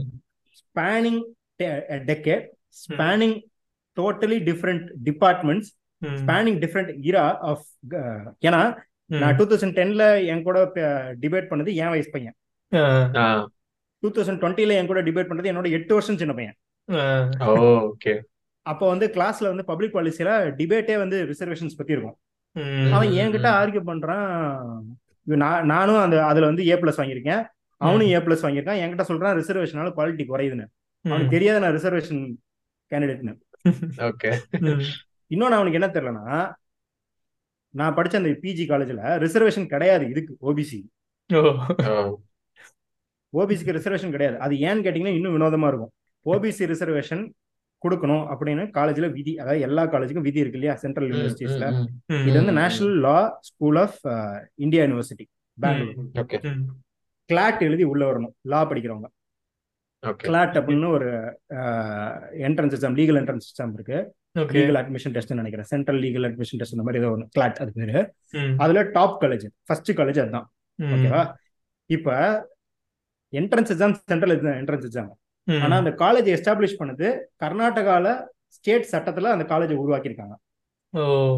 Karnataka government OBC state list OBC use பண்ணுங்குது. ம். கிளாட் அத்தாரிட்டி என்ன சொல்லுதுன்னா இல்ல நீங்க வந்து சென்ட்ரல் ஓபிசி லிஸ்ட் யூஸ் பண்ணுங்குது. ம். இதனால கோர்ட்ல கேஸ் நடக்குது. அது வரைக்கும் ஓபிசி ரிசர்வேஷன் இல்லைன்னு வச்சிட்டாங்க. இப்படிதான் மெஜாரிட்டி ஆஃப் காலேஜஸ்ல இருக்கு. ஸோ ஓபிசி ரிசர்வேஷன் இல்லைன்னு தெரியாம தான் அவன் என்கிட்ட ஆர்கியூ பண்ணிக்கிட்டு இருக்கான். அப்புறம் தான் ப்ரொஃபசர் சொன்னாரு. அந்த அந்த ப்ரொஃபஸரும் வந்து is not general category professor okay அவர் வந்து he is one of the party இந்த கோர்ட் கேஸ் நினைக்கிறேன். அவர் வந்து ஒரு புக்கே கையில கொடுத்தாரு. அவங்க எல்லாம் சேர்ந்து அஞ்சு ஆறு வருஷத்துக்கு முன்னாடியே எல்லா டேட்டாவும் கலெக்ட் பண்ணி எவ்வளவு ஹண்ட்ரட் பர்சன்டா இருக்குது காலேஜ்ல ம். அதனால ஓபிசி ரிசர்வேஷனை அட்லீஸ்ட் ஒரு இன்டர்னிம் ஆர்டர் போட்டு தீர்ப்பு வர வரைக்கும் இந்த மெக்கானிசம்லயாவது நீங்க ஓபிசி ரிசர்வேஷனை வச்சிருக்கணும்னு சொல்லணும். அப்படின்லாம் போராடி இருக்கிறாங்க. இது எதுவுமே தெரியாம பாருங்க பர்செப்ஷன்லயே அந்த பசங்களுக்கு எப்படி இருக்குன்னா ஓ இவங்க இந்த சாதியில சேர்ந்து வந்தவங்கன்னா அவங்க இன்னஃபிஷியண்டா தான் இருப்பாங்க. ம். நம்ம உள்ள போய் படிச்சவங்க நம்மளுக்கு தெரியும். அவன் டுவெல்த்ல. வாங்கின மார்க்குக்கும் அவன் அங்க பர்ஃபார்ம் பண்றதுக்கும் பெரிய சம்மந்தமே இருக்காது. டுவெல்த்ல உள்ள வந்தவன் அதாவது இன்னொரு ஆர்குமெண்ட் என்ன சொல்லுவாங்கன்னா அவன் பாருங்க எஸ்சி எஸ்சியா உள்ள வந்துட்டு ரிசர்வேஷன்ல வந்துட்டு படிக்காம ஊர் சுத்திட்டு இருக்கான் வேஸ்ட் பண்ணிட்டு இருக்கான்னு. ம். உயர் சாதி மாணவர்கள் எண்பது பர்சன்ட் மாணவர்கள் அதான் இருப்பான் அப்படிதான் இருப்பாங்க. இப்போ நீங்க சொல்றத சேர்த்து வந்து கொஸ்டின் சேர்த்து கேட்டுறேன். இந்த ஐஐடி மாதிரி காலேஜஸ்லாம் வந்து நிறைய எஸ்சி எஸ்டி மாணவர்கள் வராங்க அவங்க எல்லாம். வந்து நிறைய பேர் டிராப் அவுட் ஆயிட்டு போயிடுறாங்க படிக்க முடியாம ப்ரெஷர் தாங்க முடியாம இல்ல வந்து. ரொம்ப வருஷம் அங்கேயே படிக்கிறாங்க. எதுக்கு வந்து நீங்க வந்து சீட்டை வேஸ்ட் பண்றீங்க? உங்களை நீங்க சேரலன்னா வந்து வேற யாருக்கா கிடைக்கும்ல. பாவப்பட்ட ஓசியில் யாருக்கா கிடைக்கும்ல அப்படின்னு சொல்றாங்கல்ல. அதுக்கும் சேர்த்து பதில் சொல்லிருங்க நீங்க.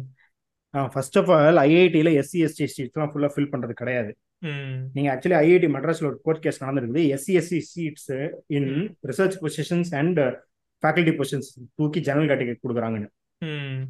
அது வந்து இது ஆக்சுவலி இது ஒரு இம்பார்ட்டன்ட் திங் ராஸ்டர் சிஸ்டம்னு ஒன்று இருக்கு. ஒரு ரொட்டேஷன் சிஸ்டம் இது. அது எப்படி இருக்கும்னா இப்போ ஒரு ஃபர்ஸ்ட் ஒரு சீட் காலேஜில் வந்து நூறு சீட்டுன்னு வச்சுக்கோங்க ஒரு சீட் எடுப்பாங்க. அந்த சீட்டுக்கு ஃபர்ஸ்ட் ஒரு எஸ்டி இருக்காரான்னு பார்ப்பாங்க. அவர். அவர் எஸ்டி இல்லைன்னா அது ஒரு எஸ்சிக்கு போகும். அந்த எஸ்சி இல்லை அப்படின்னா ஓபிசிக்கு போகும். ஓபிசிக்கு இல்லைன்னா ஜெனரல் கேட்டகரி இப்படி ரொட்டேஷன்ல வரும். ஆச்சா? ஓகே ஸோ அதாவது எப்போ எப்போ வரைக்கும் எஸ்டி இருக்கும்னா அந்த ஏழரை பர்சன்ட் ஃபில் ஆகிற வரைக்கும் எஸ்டி இருக்கும். இந்த ஏழரை பர்சன்ட் ஃபில் ஆகி முடிச்சிச்சுன்னா எஸ்டியை தூக்கிடுவாங்க. அடுத்து எஸ்சியில் ரொட்டேஷன் போ எஸ்சில இருந்து ரொட்டேஷன் ஆரம்பிக்கும். எஸ்சி முடிஞ்சிச்சுன்னா. ஓபிசியில் ரொட்டேஷன் ஆரம்பிக்கும் இப்படிதான் ஆரம்பிக்கும். ம். இவங்க என்ன பண்றாங்கன்னா எஸ்சி எஸ்டியில கேண்டிடேட்ஸே வரலன்னு சொல்லி அந்த சீட்லாம் தூக்கி தூக்கி ஜெனரல் கொடுத்துக்கிட்டு இருக்காங்க.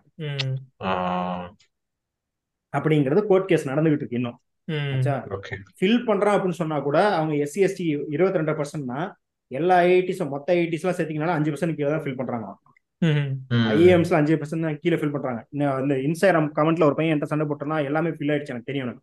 அடே அது ஏன் ஃபில் ஆயிடுச்சுன்னா அது இருக்கிற சீட்லாம் தூக்கி ஜன்னல தூக்கி ஃபில் பண்ணி வச்சிடறானுங்க எல்லாத்துலயும். ராசர் சிஸ்டத்துல ம் எஸ்சி கேண்டிடேட் இல்ல எஸ்டி கேண்டிடேட் இல்ல. இந்த சீட்டை நாங்க திருப்பி கொடுக்குறோம். இல்ல வந்து ஜெனரல வச்சு ஃபில் பண்றோம் ஏதாவது ஒரு விஷயத்துல ஹண்ட்ரட் பர்சன்ட் ஃபில் பண்ணிடுறானுங்க. அதுல வந்து ஆக்சுவலி ப்ரோ ஃபில் ஆக மாட்டேங்குது அப்படின்னா அதுக்கு காரணம் வந்து மக்கள் படிக்க இன்னும் அதுக்கு ரெடி ஆகலையா? இல்ல வந்து இருந்தாலும் வந்து இவங்க வேற ஏதாவது காரணங்கள் சொல்லி எடுக்க மாட்டேங்கிறாங்களா? ரெண்டு ரீசன் இருக்குது என்ன. அப்படின்னா இப்போ என்ட்ரி லெவல் இந்த யூஜி லெவல்லயே போற ரொம்ப கடுமையான எக்ஸாம்ஸ் எல்லாம் எஸ்சி எஸ்டி கேண்டிடேட்ஸே கம்மி. ஏன்னா அவங்க ஃபர்ஸ்ட் ஸ்கூல் படிக்கிறதே ஸ்கூல் படிக்கிறதே பெரிய பாடம் இருக்கு. நான் முன்னே சொன்ன ஸ்டாட்டிஸ்டிக்ஸ் மாதிரி ஐம்பது பர்சன்ட் பேருக்கு தண்ணியே கொடுக்காம வச்சிருக்கான். இன்னொரு. முப்பத்தி ஏழு பர்சன்ட் பேருக்கு வந்து அந்த ஊர்ல கடையில பொருள் வாங்க முடியாது. அவங்க மளிகை கடையில பொருள் வாங்க முடியாது. மார்க்கெட்டுக்குள்ள விட மாட்டாங்க. அப்படி. இருக்கிற நிலைமையில ஸ்கூலுக்குள்ள எப்படின்ற நிலைமை நமக்கு தெரியும். ம். அதுக்கப்புறம் அவங்க ஸ்கூல் இல்லாம இதுக்கு வேற போயிருக்கணும். கோச்சிங் வேற போயிருக்கணும். ம். கோச்சிங் போ லட்சக்கணக்கில் செலவு பண்ணிருக்கணும். என் கூட நான் என்ஐடியில் அஹ், நாங்க வந்து இந்த கடைசி எக்ஸாம் முன்னாடி கிராஷ் கோர்ஸ் இருக்கும் இல்லையா? அப்படி படிச்சோம். ஆனா மெஜாரிட்டி ஆஃப் உயர் சாதி மாணவர்கள் பாத்தீங்கன்னா மினிமம் நாலு வருஷம் கோர்ஸ் போயிருந்தாங்க. சென்னையில இருக்கிற இப்போ டாப் ஸ்கூல்ஸ்ல இருக்கிற பசங்க ரெண்டு வருஷம் கோச்சிங் போயிருந்தாங்க ஏன்னா அவங்க ஸ்கூல்ஸ்லயே பயங்கர ட்ரைனிங் இருக்கும். கரெக்ட் ஸ்கூல்ஸ்ல இருக்கும். மிச்சம் இப்போ பாத்தீங்கன்னா இப்போ இந்த மாரிசி வந்து கோட்டா அதெல்லாம் பாத்தீங்கன்னா எட்டாவது முடிச்சோன்னே ஒன்பதாவதுல கொண்டு போய் விட்டுருப்பாங்க. நாலு வருஷம் அதே தான் படிச்சிருப்பான். இந்த ரிசோர்ஸ் எல்லாம் இல்லாதனால எஸ்சி எஸ்டி கேண்டிடேட்ஸ் போறதே கஷ்டமா தான் இருக்கும். ம். இதே யூஜி லெவல்ல ம். பிஜி லெவல்ல என்ன பண்ணுவாங்கன்னா ஒரே பொசிஷனுக்கு ஐம்பது அப்ளிகேஷன் அறுபது அப்ளிகேஷன் வந்தாலும் அதை. ஃபில் பண்ணாமே வைப்பாங்க வேணும்ட்டு. அதுதான் பாருங்க. ரிசர்வேஷன் இல்ல அப்படின்னா இப்ப என்ட்ரன்ஸ் எக்ஸாம்ல ரிசர்வேஷன் இருக்கும்போது இந்த கதின்னும் போது பிஹெச்டில என்ன ஆகுதுன்னா டைரக்ட் இன்டர்வியூ இன்டர்வியூ வச்சா முடிஞ்சு போச்சு அவ்வளவுதான். ஆக்சுவலி வந்து நீங்க இது பார்க்கலாம். ஹைதராபாத் சென்ட்ரல் யூனிவர்சிட்டி ம். போன வருஷம் நீங்க கூகுள் பண்ணி பார்த்தா இல்ல என் ரீல் ஸ்பீட்ல பார்த்தாலும் இருக்கும். அவங்க ஒரு ரிசர்ச்சே பண்ணாங்க. அந்த பிஹெச்டி செலக்ஷன் பேனல் இருக்குல்ல அந்த செலக்ஷன் பேனல் எப்படி டிஸ்கிரிமினேட்டரியா மார்க் போடுதுன்னு.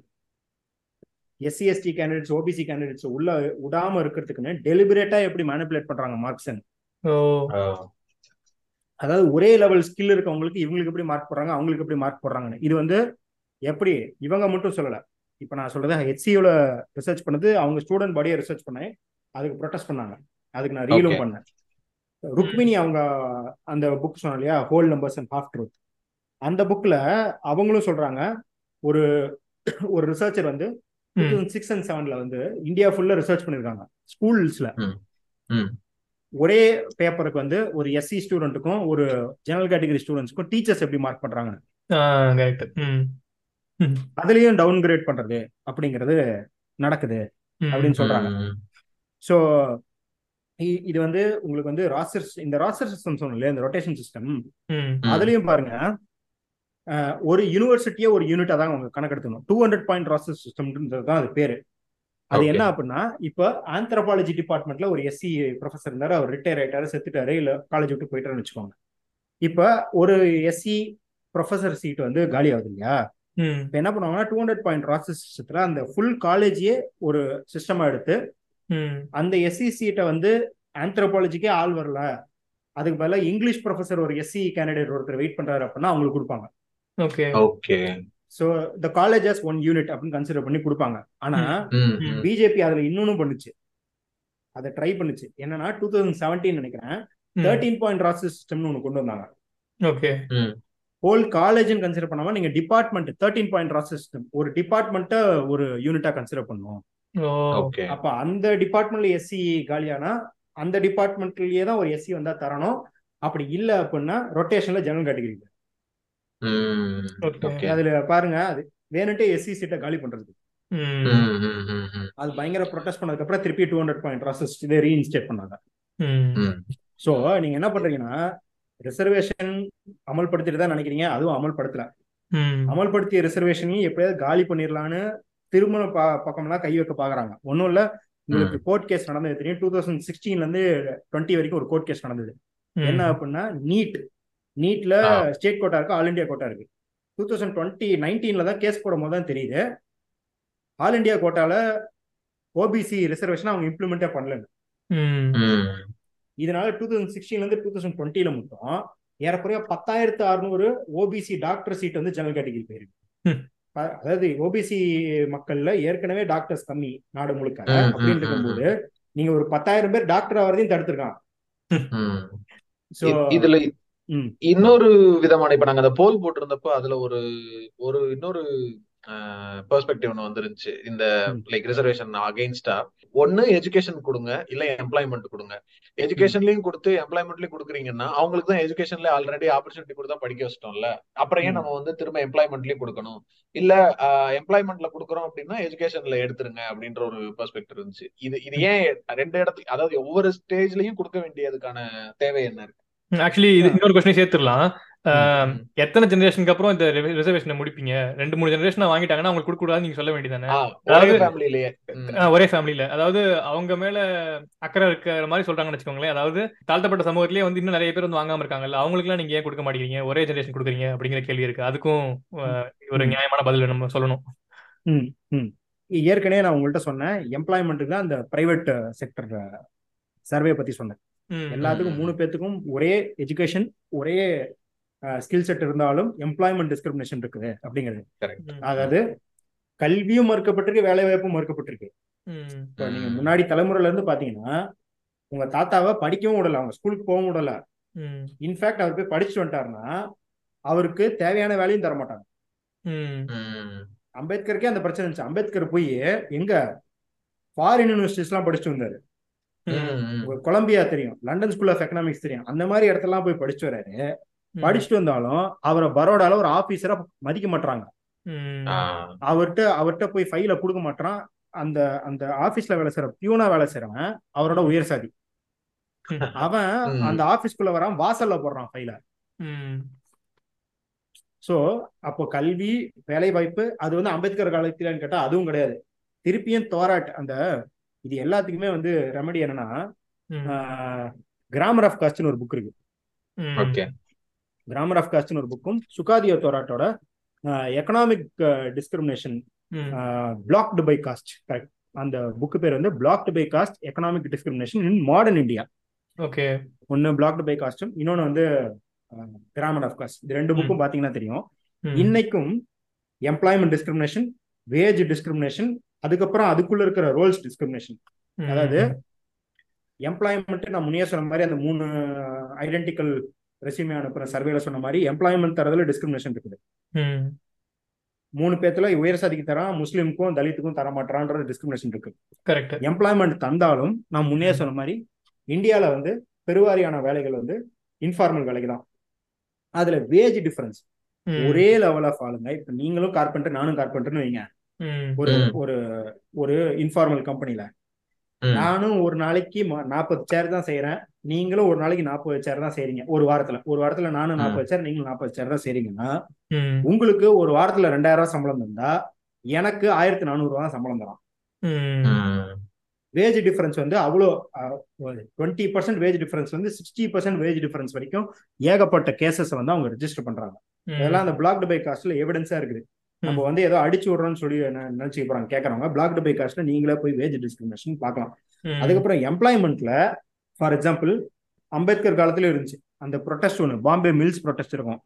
அதுல எம்ப்ளாயிஸ்குள்ளேயே அவர் பார்ப்பாரு. ஒர்க்கர்ஸ்குள்ளேயே வீவிங் ஜாப்ஸ்ல ரெண்டு வகையான வீவிங் ஜாப்ஸ் இருக்கும். அந்த பஞ்சுல இருந்து நூல் எடுக்கிற ஒரு ஜாபோ இல்ல அதுக்கப்புறம் அதுக்கப்புறம் அந்த நூலை வந்து தரிக்கிற ஜாப் ரெண்டு மாதிரி ஜாப் இருக்கும். அதுல ஒரு ஜாப் தான் உயர் சாதி கொடுப்பாங்க. அதுல இன்னும் அதுலயே வந்து பொல்யூட்டிங் ஜாப்னு நினைக்கிற ஜாப் தான் எஸ்சி எஸ்டி ஓபிசி கொடுப்பாங்க. ஸோ லேபர் மார்க்கெட்ல டிஸ்கிரிமினேஷன் அப்படிங்கிறதும் இன்னைக்கும் அது வந்து என்னைக்கும் அம்பேத்கர் காலத்துல இல்லை அம்பேத்கர் காலத்துல அவர் எழுதி சொன்னதுனால நம்மளுக்கு வந்து ஒரு ஒரு ஈவெண்டா தெரியுது. பாம்பே ஒர்க்கர்ஸ் ப்ரொடெஸ்ட்ங்கிறது இன்னைக்கும் பாத்தீங்கன்னா அதுதான் கதிங்கிறது தான். பிளாக்டு பை காஸ்ட்ல வந்து சுக்காதிய தோரட் வந்து ரெஜிஸ்டர் பண்றாரு இன்னொன்னு நியூமன் அஷ்மன் இந்த மாதிரி நிறைய ரிசர்ச்சஸ் வந்து இது ரெஜிஸ்டர் பண்ணிருக்காங்க. லேபர். மார்க்கெட் டிஸ்கிரிமினேஷன் அதனாலதான் நம்ம வந்து வேலை வாய்ப்புலயும் கொடுக்குறோம். கல்வியிலையும். கொடுக்குறோம் வேலை வாய்ப்புலையும் கொடுக்குறோம். நம்ம முன்னாடியே பேசிட்டோம். எந்த துறையில? எஜுகேட்டிவ் லெஜிஸ்லேட்டிவ் பியூரோக்ரஸி மேனுஃபேக்சரிங் எந்த வேலை வாய்ப்புலையும் ரெப்ரசன்டேஷன் இல்லை அப்படின்னும்போது ம், அதனாலதான் நம்ம அங்க கொடுக்குறோம். அவங்களுக்கு கொடுத்ததுனால எஃபிஷியன்சியும் குறையலன்னும் போது ஏன். வேலை வாய்ப்புகள் கொடுக்குறீங்க அப்படின்னு கேட்கறதுக்கு எந்த முகாந்திரமும் கிடையாது. இன்னொன்னு நீங்க முன்னே நீங்க சொல்லும் போது சொன்னீங்க எங்க சீட்டை பறிக்கிறாங்க அப்படின்ற பேச்சுக்கே இடம் கிடையாது. நீங்க. வந்து ஒரு காம்படிஷன் ஸ்கூல்ல காம்படிஷன் நீங்க வந்து அண்டர் 15ல விளையாடிட்டு இருக்கும்போது நீங்க அண்டர் 15ல என்ன நடக்குதுன்னு தான் பேசுவீங்களோ இல்லையா? அண்டர் தேர்ட்டீன்ல அந்த பையன் கப் அடிச்சான் அதனால எனக்கு அண்டர் 15ல கப்பு கிடைக்கலன்னு சொல்ல மாட்டீங்க. கரெக்ட் ஆமா. அவன் வேற கேட்டகரியில விளையாடிக்கிட்டு இருக்கான். நீ வேற கேட்டகரியில விளையாடிக்கிட்டு இருக்க. உனக்கு அவனுக்கு சம்பந்தமே கிடையாது. அதை புரிஞ்சுக்கணும். பிளஸ் இந்த எத்தனை ஜெனரேஷன் அப்படிங்கிறது பாத்தீங்கன்னா அப்படியே ஏதோ ஏழு எட்டு தலைமுறையா வாங்கிட்டு தான் நினைச்சுப்பாங்க. நான் முன்னே சொன்ன மாதிரி ஓபிசி இப்பதான் ஒரு தலைமுறை வாங்கியிருக்காங்க. ம், ம், ம், எஜுகேஷன்ல இன்னும் ஒரு தலைமுறை கூட வாங்கல. பாருங்க நான் இப்ப எங்க எங்க எங்க பேட்ச்ல படிச்ச ஓபிசி இருக்காங்க இல்லையா? ம், அவங்களுக்குலாம் இப்பதான் குழந்தை பிறந்தது ம், அதுங்களே இன்னொரு இருபது வருஷம் கழிச்சு தான் ஓபிசி ரிசர்வேஷன் அவைல் பண்ணுவாங்க. ம், அப்ப Correct. இப்பதான் ஃபர்ஸ்ட். ஜெனரேஷன் ஓபிசி அவைல் பண்ணிருக்கான். எஸ்சி எஸ்டி இப்பதான் வந்து இரண்டாம் தலைமுறை முடிஞ்சு மூணாம் தலைமுறை குழந்தை பெற்றுக்கிட்டு இருக்குங்க. ம், ஸோ மூணு தலைமுறையா ஒரே ஃபேமிலில இருந்தெல்லாம் வாங்கியிருக்கிறது. வாய்ப்புன்றது வந்து point zero zero zero one percent தான். ம், அதுக்கு முன்னாடி ரிசர்வேஷனே இன்னும் வரவே இல்ல. வரவே இல்லை. முதல்ல எஸ்சி. எஸ்டிகள்கிட்ட ம், தமிழ்நாடு தான் லீடிங் கிராஸ் என்ரோல்மெண்ட் ரேஷியோல ஆச்சா. நாற்பத்தி ரெண்டு சதவீதமோ நாற்பத்தி மூணு சதவீதமோ. நேஷனல் ஆவரேஜ் வந்து கிராஸ் என்ரோல்மெண்ட் ரேஷியோ பார்த்தீங்கன்னா இருபது தான் இருக்கும்னு நினைக்கிறேன். நான் இருபத்தி நாலு இருக்கு. அதாவது. டிகிரி காலேஜுக்கு போறதுல எஸ்சி எஸ்டிகள்ல இருபது பர்சன்ட் பேர் தான் டிகிரி காலேஜுக்கே போயிருக்கிறாங்க. அது வந்து கரஸ்ல பண்றவங்க இருப்பாங்க. ம், அந்த இக்னோ ஓப்பன் யூனிவர்சிட்டிஸ்ல படிக்கிறவங்க இருப்பாங்க. அதையெல்லாம் சேர்த்தி கிராஸ் என்ரோல்மெண்ட் ரேஷியோ காலேஜஸ்ல எல்லாத்துலயும் சேர்த்தியே இருபத்தி நாலு பர்சன்ட் கம்மி தான். நாடு ஃபுல்லா. எஸ்சி. அப்படி இருக்கும்போது இப்ப இந்த ஜென்ரேஷன் சொல்றேன். போன. ஜென்ரேஷன்ல அதுல எத்தனை பேர் இருந்திருப்பாங்க? அதுக்கு முன்னாடி ஜென்ரேஷன் வந்து இப்படி இருந்திருப்பாங்க. நீங்க வந்து. ஜென்ரேஷன் ஜென்ரேஷன் பார்த்தா மேக்ஸிமம் இப்ப என்ன இது பார்ப்பாங்கன்னா இப்ப இருக்கிற அவங்க காலேஜ்ல படிக்கிற எவனோ ஒரு பையனோட அப்பாவோ இல்ல அம்மாவோ இல்ல ரெண்டு பேரும் கூட ரொம்ப ரேர் கேஸ்ல ரெண்டு பேரும் கூட முன்னாடி ஜென்ரேஷன்ல எஸ்சி ரிசர்வேஷன்ல படிச்சிருக்கலாம். ஓகேவா? இப்போ. இதை ஏன் தப்புன்னு முதல்ல பாக்குறீங்க அப்படின்னா முதல்ல இப்ப வந்து என்ன எஸ்டாப்ளிஷ் பண்ணிட்டோம்? காஸ்ட்ல தான் ரிசர்வேஷன் கொடுக்கணும்ன்ற எஸ்டாப்ளிஷ் பண்ணிட்டோம். இதை ம். ஒத்துக்கிட்டதுனால அவன் என்ன சொல்றான்னா "ஆ, அதெல்லாம் ஒத்துக்கிறோம். ஆனா எஸ்சியில பாருங்க பணக்கார எஸ்சிக்கள் இல்ல ஆல்ரெடி ஆப்பர்ச்சுனிட்டி வாங்கின எஸ்சிக்களே திருப்பி வாங்குறாங்க. அதனால வந்து இவர் எஸ்சிக்குள்ள இருக்கவங்களுக்கு கவலைப்படுறாராம். ம், புரியுதா. அதுல ஏழை எஸ்சி மாணவர்களுக்கு கிடைக்கிறது இல்ல அப்படிங்கிறாராம். இந்த கேஸ் எடுத்துக்கோங்க. ஒரு பஸ் இருக்குது. பஸ்ல. வந்து பத்து சீட் வந்து இருக்கு. மாற்றுத்திறனாளிங்கன்ற பேரை இப்ப டிஃபரெண்ட்லி ஏபிள்ன்ற பேரை அவங்க நிறைய பேர் ஏத்துக்கல. ஊனமுற்றோர்னே சொல்லுங்கன்னு சொல்லுவாங்க. டிசேபிள். அவங்களுக்கு பத்து சீட் இருக்குது ஆச்சா ஒரு சீட்ல ஒருத்தர் உட்காந்துருக்காரு இப்ப மிச்சம் இருக்கிற ஒன்பது சீட்ல ம், கண்டக்டர் ஒண்ணு அவர் பொருள்லாம் கொண்டாந்து வச்சுட்டாரு ம், இல்ல அவருக்கு தெரிஞ்சவங்கள உட்கார வச்சிருக்காரு. ம். மாற்றுத்திறனாளி இல்லாதவங்கள. இப்ப இன்னொரு மாற்றுத்திறனாளி இந்த பஸ்ல ஏறுறாரு. ம். இப்ப அந்த ஒன்பது சீட்டை கிளியர் பண்ணிட்டு அங்க உட்கார வைக்கணுமா? அந்த ஒன்பது சீட்ல ஒரு சீட்டை கிளியர் பண்ணிட்டு உட்கார வைக்கணுமா? இல்ல நீங்க முன்னாடில இருந்து இங்க உட்காந்துருக்கீங்க போன ஸ்டாப்ல இருந்தே உட்காந்துருக்கீங்க இல்ல நீங்க வயசுல கம்மியா இருக்கிறவர் இருக்கீங்க. நீங்க எந்திரிங்க அவர் உட்காருன்னு சொல்லணுமா ஆக்சுவலா இது ரொம்ப முக்கியமான விஷயம். நான் யூனிவர்சிட்டி பேசி பேசிட்டு இருக்கிறதோ சொல்லிட்டு இருந்தேன். எங்க காலேஜ்லாம் வந்து மேனேஜ்மெண்ட் கோட்டா இருக்குது. இப்போ மெக்கானிக்கல். இன்ஜினியரிங் படிக்கிறோம் அப்படின்னா கவுன்சிலிங் மூலமா நூத்தி இருபது பேர் தான் வருவாங்க. மீதி கிட்டத்தட்ட மெக்கானிக்கல் இரநூறு சீட் இருக்கும். இந்த மீதி. எண்பது பேர் வந்து management quota industrial quota NRI quota அதர்ஸ்டி quota நிறைய கோட்டா இருக்கும். எனக்கு. என்ன இந்த எபிசோட் ப்ரிப்பேர் பண்றப்ப தோணுச்சு அப்படின்னா யாருக்குமே வந்து ஒரு டைம் கூட அந்த மேனேஜ்மெண்ட் கோட்டாவில் வராங்களே அண்ணா யூனிவர்சிட்டியில் சீட்டு போகுதே அப்படின்னு ஒருத்தவங்க கூட தோணுனதே கிடையாது. இப்ப இந்த எண்பது சீட்டுக்கு பதிலா கவுன்சிலிங் வந்திருந்தாங்க அப்படின்னா நீங்க சொல்ற மாதிரி வந்து அஹ், மத்தவங்க சொல்ற மாதிரி வந்து மேபி இன்னும் ஒரு பதினஞ்சு இருபது ஓசி மக்களுக்கு கிடைச்சிருக்கும். ஆனா அந்த கோவம். அவங்க மேல வர மாட்டேங்குது இல்ல. எப்பவுமே வந்து பணக்காரனா இருக்க எஸ்சி மேல மட்டும் தான் கோவம் வருது. இல்ல அதுவுமே அதுலயுமே என்ன சொல்றேன்னா நீங்க ம். மேனேஜ்மெண்ட் சீட்டுக்குலாம் போவானா நான் என்ன. சொல்றேன்னா அஸ்வினி தேஷ்பாண்டே இன்னொரு ஸ்டாட்டிஸ்டிக்ஸ் சொல்றாங்க. மூணாயிரம் சீட் இருக்குது. டெல்லி யூனிவர்சிட்டியில ம். எஸ்சி அதாவது வந்து total number of teaching position seats அந்த teaching assistant cum research scholar seats இருக்கும் இல்லையா. அது வந்து மூணாயிரம் பொசிஷன்ஸ் இருக்கு. ம். மூணாயிரத்துல இருபத்தி ரெண்டு பர்சன்ட் போட்டா எஸ்சி எஸ்சி எஸ்டிக்கு எவ்வளவு வருது? ஏறக்குறைய எட்நூ எட்நூறு சீட் வருது. ம். எத்தனை சீட் ஃபில் பண்ணிருப்பாங்கன்னு நினைக்கிறீங்க.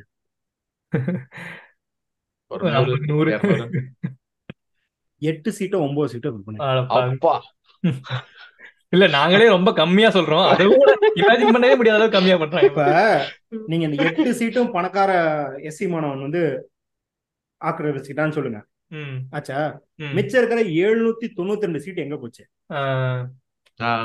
எழுநூத்தி தொண்ணூத்தி ரெண்டு சீட்டை நீ ஃபில் பண்ணினா அங்கேயே ஏழை எஸ்சி மாணவனுக்கு கிடைச்சிரும். கரெக்ட் அங்கேயே. வந்து ஃபர்ஸ்ட் ஜெனரேஷன் எஸ்சி மாணவனுக்கு கிடைச்சிரும்.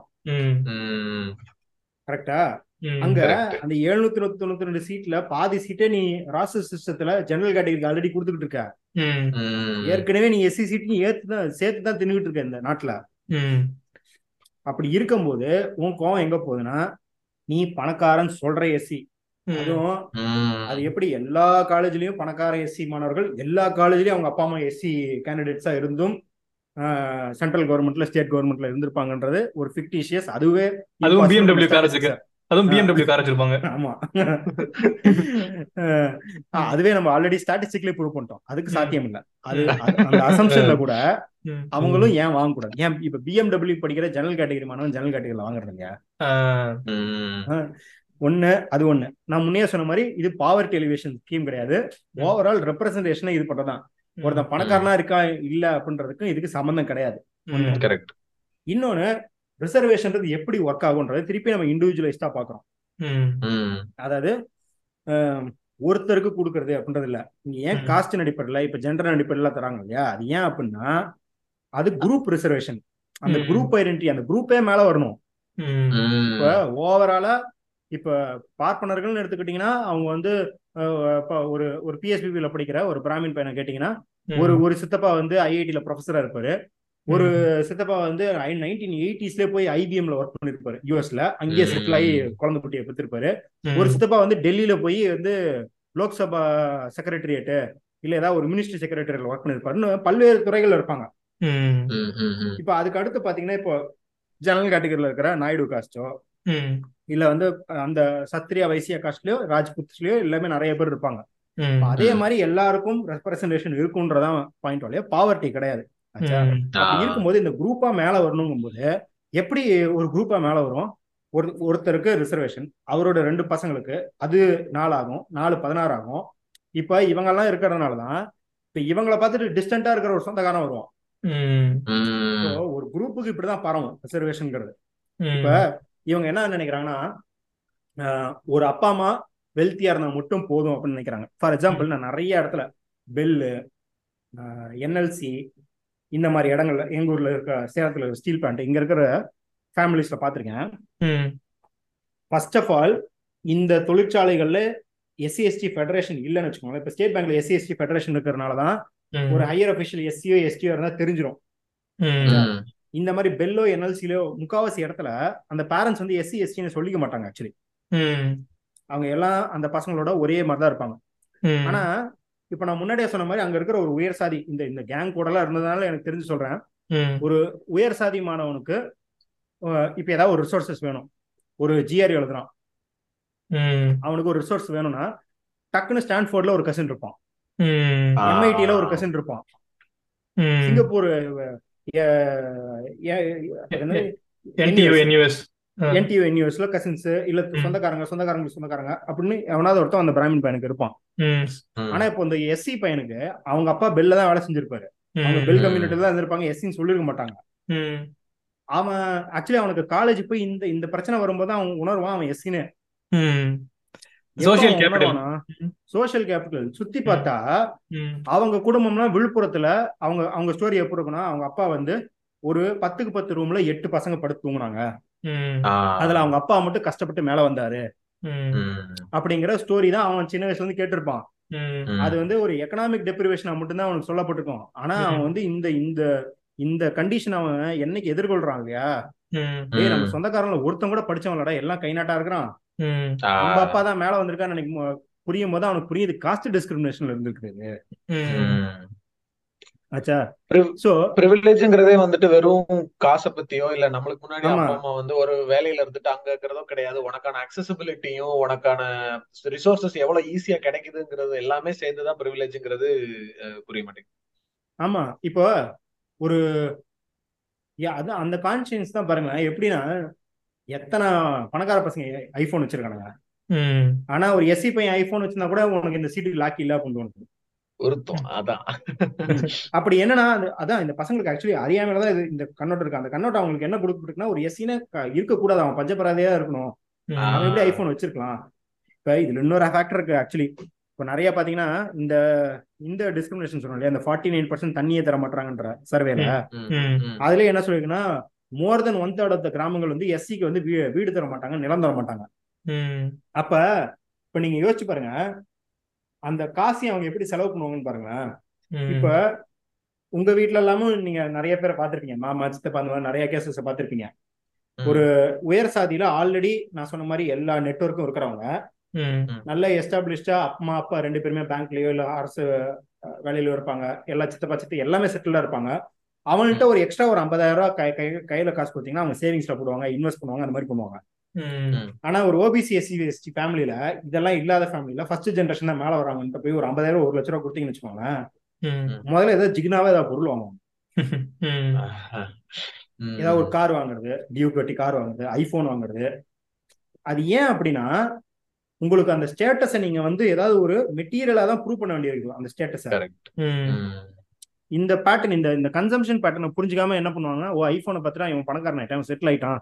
இவனுக்கு வந்து. சொந்தக்காரங்க எல்லாம் ஊர் ஃபுல்லா எல்லாம் அரசியல்வாதிகளாகவும் அதிகாரிகளாகவும் ப்ரொஃபஸர்களாகவும் இருக்கிறாங்க அப்படின்ற ஒரு மனநிலைக்கு வர்றது. டிவிஎஸ் ஃபிஃப்டி வாங்கினாலே ஐபோனுக்கு.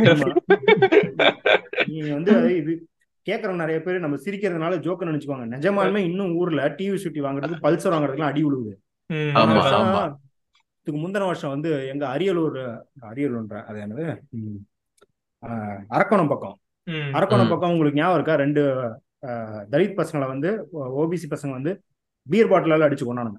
ம் ம். குடிச்சிட்டு பியர் பாட்டில் என்னன்னா ஒரு பையன் பல்சர் வச்சிருந்திருக்கான். அது அவனுக்கு காண்டா. இருந்தது. இன்னுமே அப்படிதான் இருக்கு. இன்னுமே நீங்க வந்து மேல் பாதி கிராமத்துல நடக்கிற பிரச்சனை ஆகட்டும் எங்க நடக்கிற பிரச்சனை ஆகட்டும். ம் அவன் வந்து அவன் வந்து நீ எப்படி புல்லட் வச்சுக்கலாம். அப்படின்ற மாதிரியான பிரச்சனைகள் வருது. அதோட இன்னொரு எஜுகேட்டட் வடிவமா தான் பாத்தீங்கன்னா நான் திருப்பி சொல்றேன் இந்த பசங்களுக்கு அறியாமே அவங்க எப்படி பாக்குறாங்கன்னா ஓ இவன் கார் வச்சிருக்கூடாது இவன் இது வச்சிருக்கூடாது அப்படின்னு நினைக்கிறாங்க. நான் முன்னே சொன்ன மாதிரி ஜென்ரேஷன் ஜென்ரேஷனா தான் வந்து it will spread out tree மாதிரி ஸ்ப்ரெட் அவுட் ஆகும். ஓகே இப்போ.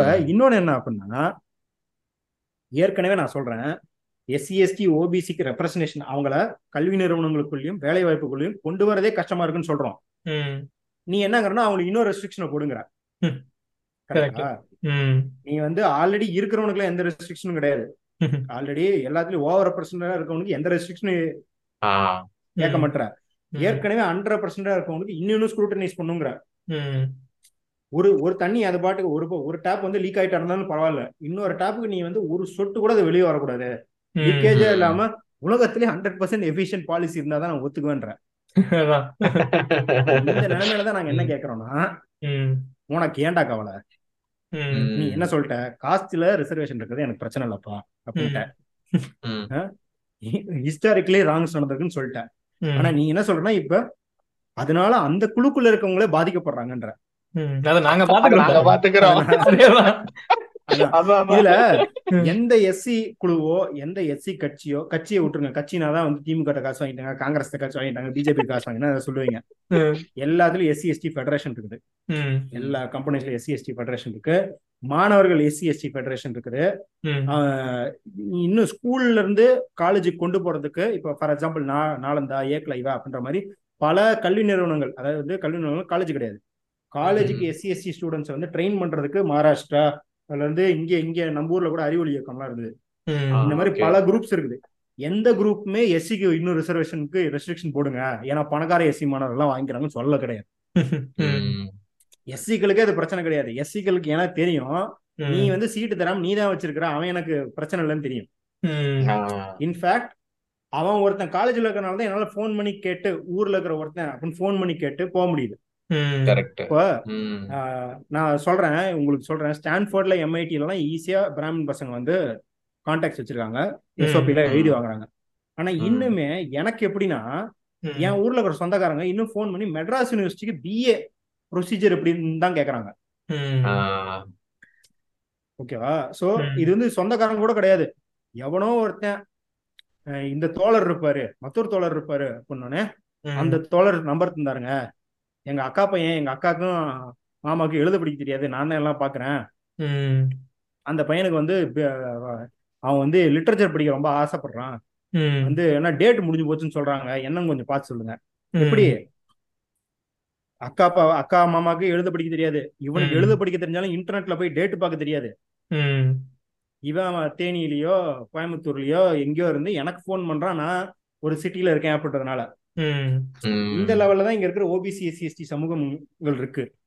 அப்ப. அப்படி இருக்கும்போது நீங்க வந்து ஒரு ஜென்ரேஷன்ல கட் பண்ணி விட்டா அடுத்த ஜென்ரேஷனுக்கு எப்படி இன்ஃபர்மேஷன் எப்படி ஆக்சஸ் இருக்குங்க கரெக்ட்.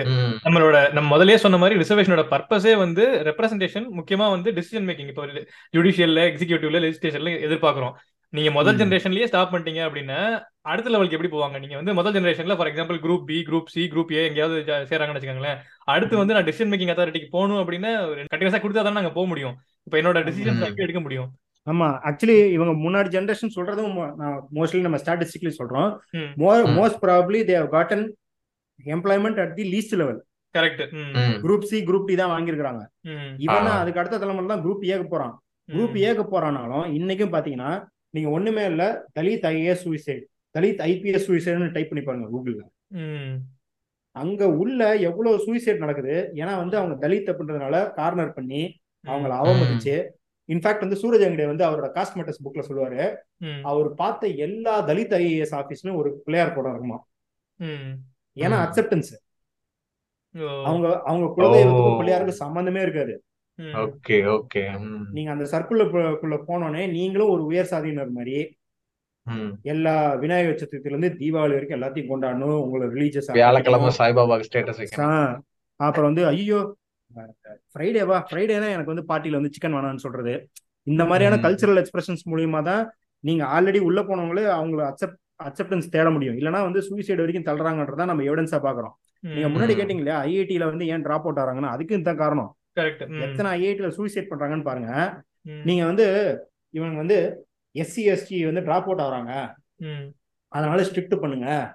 ரிசர்வேஷனை என்ட்ரன்ஸ் ஸ்ட்ரிக்ட் பண்ணுங்கன்னு சொல்றாங்க இல்லையா? இது வந்து அவங்கள தடுக்குமா இல்லையான்னு தெரியாது.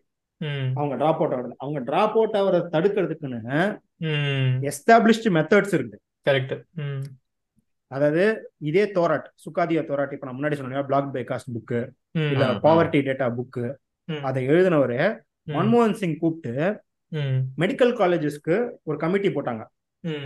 மெடிக்கல் காலேஜஸ்ல எஸ்சி எஸ்டி மாணவர்கள் வந்து தற்கொலை பண்ணிக்காம இருக்கிறதுக்கு என்ன மாதிரியான சேஃப் கார்ட்ஸை போடணும்னு அந்த கமிட்டி ரெக்கமெண்டேஷன்ஸ் கொடுத்தது. இன்னுமே எந்த காலேஜும் இந்த ரெக்கமெண்டேஷன் இம்ப்ளிமெண்ட் பண்ணல. அதையெல்லாம் விட்டு ஃபேனை கழட்டுவாங்க. சூசைட் எல்லாம் போடுறாங்க அப்படின்னு.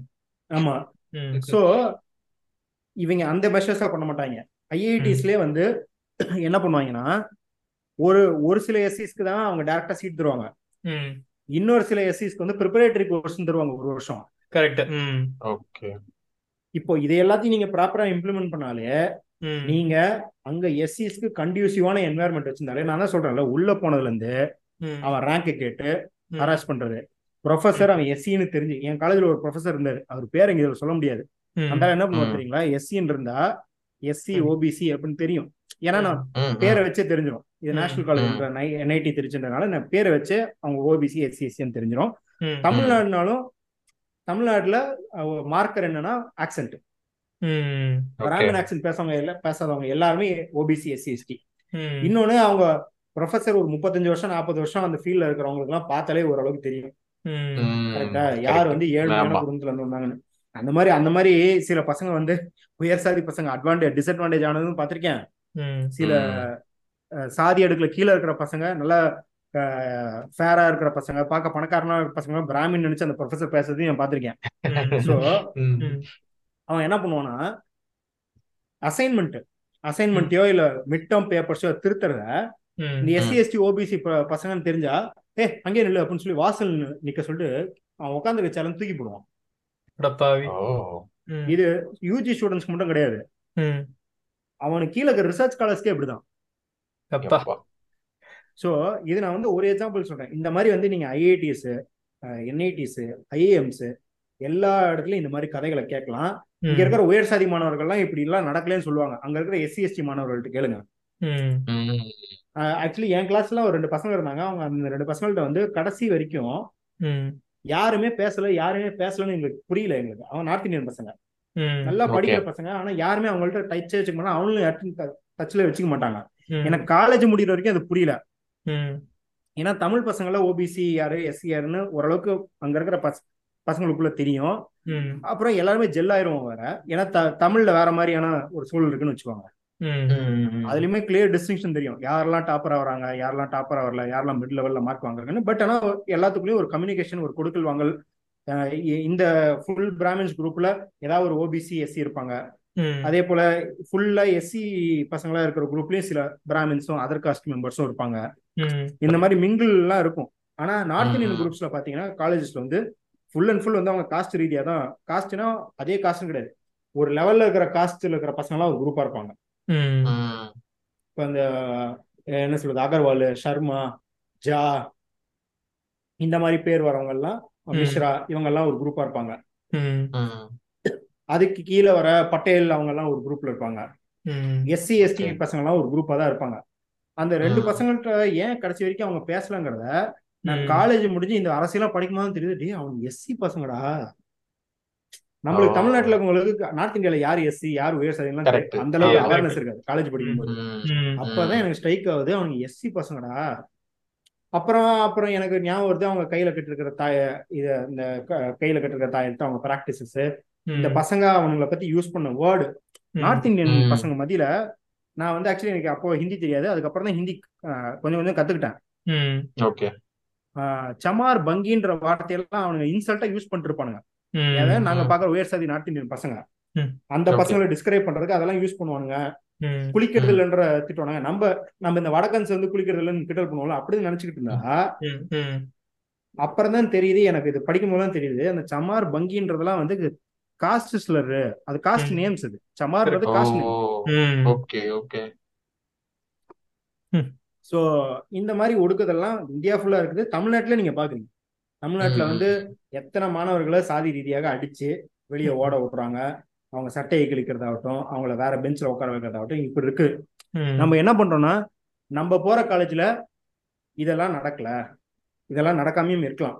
ம். என்ன சொல்றேன்னா. நான் முன்னாடியே சொன்ன மாதிரி காஸ்ட் டிஸ்கிரிமினேஷன் அப்படிங்கறது நீங்க உங்க ஃப்ரெண்ட் எப்படி ட்ரீட் பண்றீங்க இல்ல உங்க. ஃப்ரெண்ட் உங்க கிளாஸ்மேட்ஸ் எப்படி ட்ரீட் பண்றாங்கன்றது மட்டும் கிடையாது சிஸ்டமிக்கலி உங்க ஃப்ரெண்டு எல்லாருமே ரெப்ரசன்டடா இல்ல எல்லாத்துக்குமே ஒரே லெவல் ஆஃப் ஆப்பர்ச்சுனிட்டிஸ் கிடைக்குதா அப்படின்னு பாத்தீங்கன்னா கிடையாது. ஸோ. நம்ம வந்து இப்போ நீங்க என்ன சொல்றீங்கன்னா நீங்க வந்து ஒரு சமூகமா தான் யோசிக்கிறீங்கன்னு சொல்றீங்க இந்த. கேள்வி நம்மகிட்ட கேட்க வர பசங்க இருக்காங்க இல்லையா.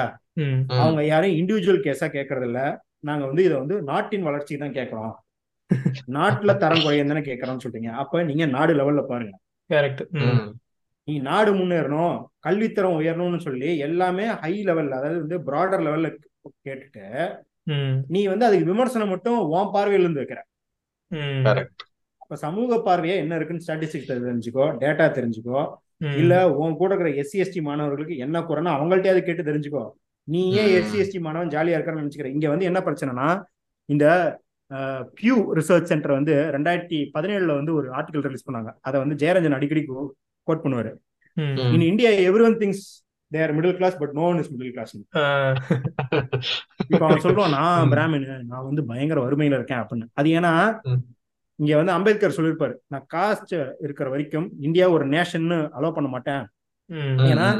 இங்க ஒவ்வொரு காஸ்டுக்கு ஒரு நேஷனா இருக்குது அப்படின்னு. அதே போல இங்க எல்லாமே ஒவ்வொரு காஸ்டோட வியூல தான் இருக்கு. எல்லாருமே சாதிய சாதியா யோசிக்கிறோன்றது இல்ல. நம்மள அறியாம நம்ம சுற்றுச்சூழல் நம்ம சொந்தக்காரங்க எல்லாம் சேர்ந்து நமக்கு கொடுக்குற ரியாலிட்டி ஒரு காஸ்ட் ரியாலிட்டி தான். அது வந்து காஸ்ட் நம்மளுக்கு தெரியாது. நம்ம வந்து எது வறுமைன்னு நினைக்கிறோம் இல்லையா? அது நம்ம சாதிக்குள்ள ரிலேட்டிவ்லி வறுமை.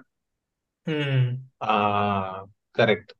இப்ப ஜிவிஎமும் மிடில் கிளாஸ்னு வரு சங்கர் பச்சான் படத்துல வரவங்களும் மிடில் கிளாஸ்னு வாங்க கம்பேரிசன் எல்லாமே அம்பானி கூடயே பண்ணா எல்லாம் மிடில் கிளாஸ் தான் தெரியும். இல்ல அவன் என்னன்னா அவன் அவனோட பொசிஷன்ஸ்ல ஜிவிஎமோட சொந்தக்காரன் ஒருத்தன் பார்த்தா யூஎஸ்ல இருப்பான்.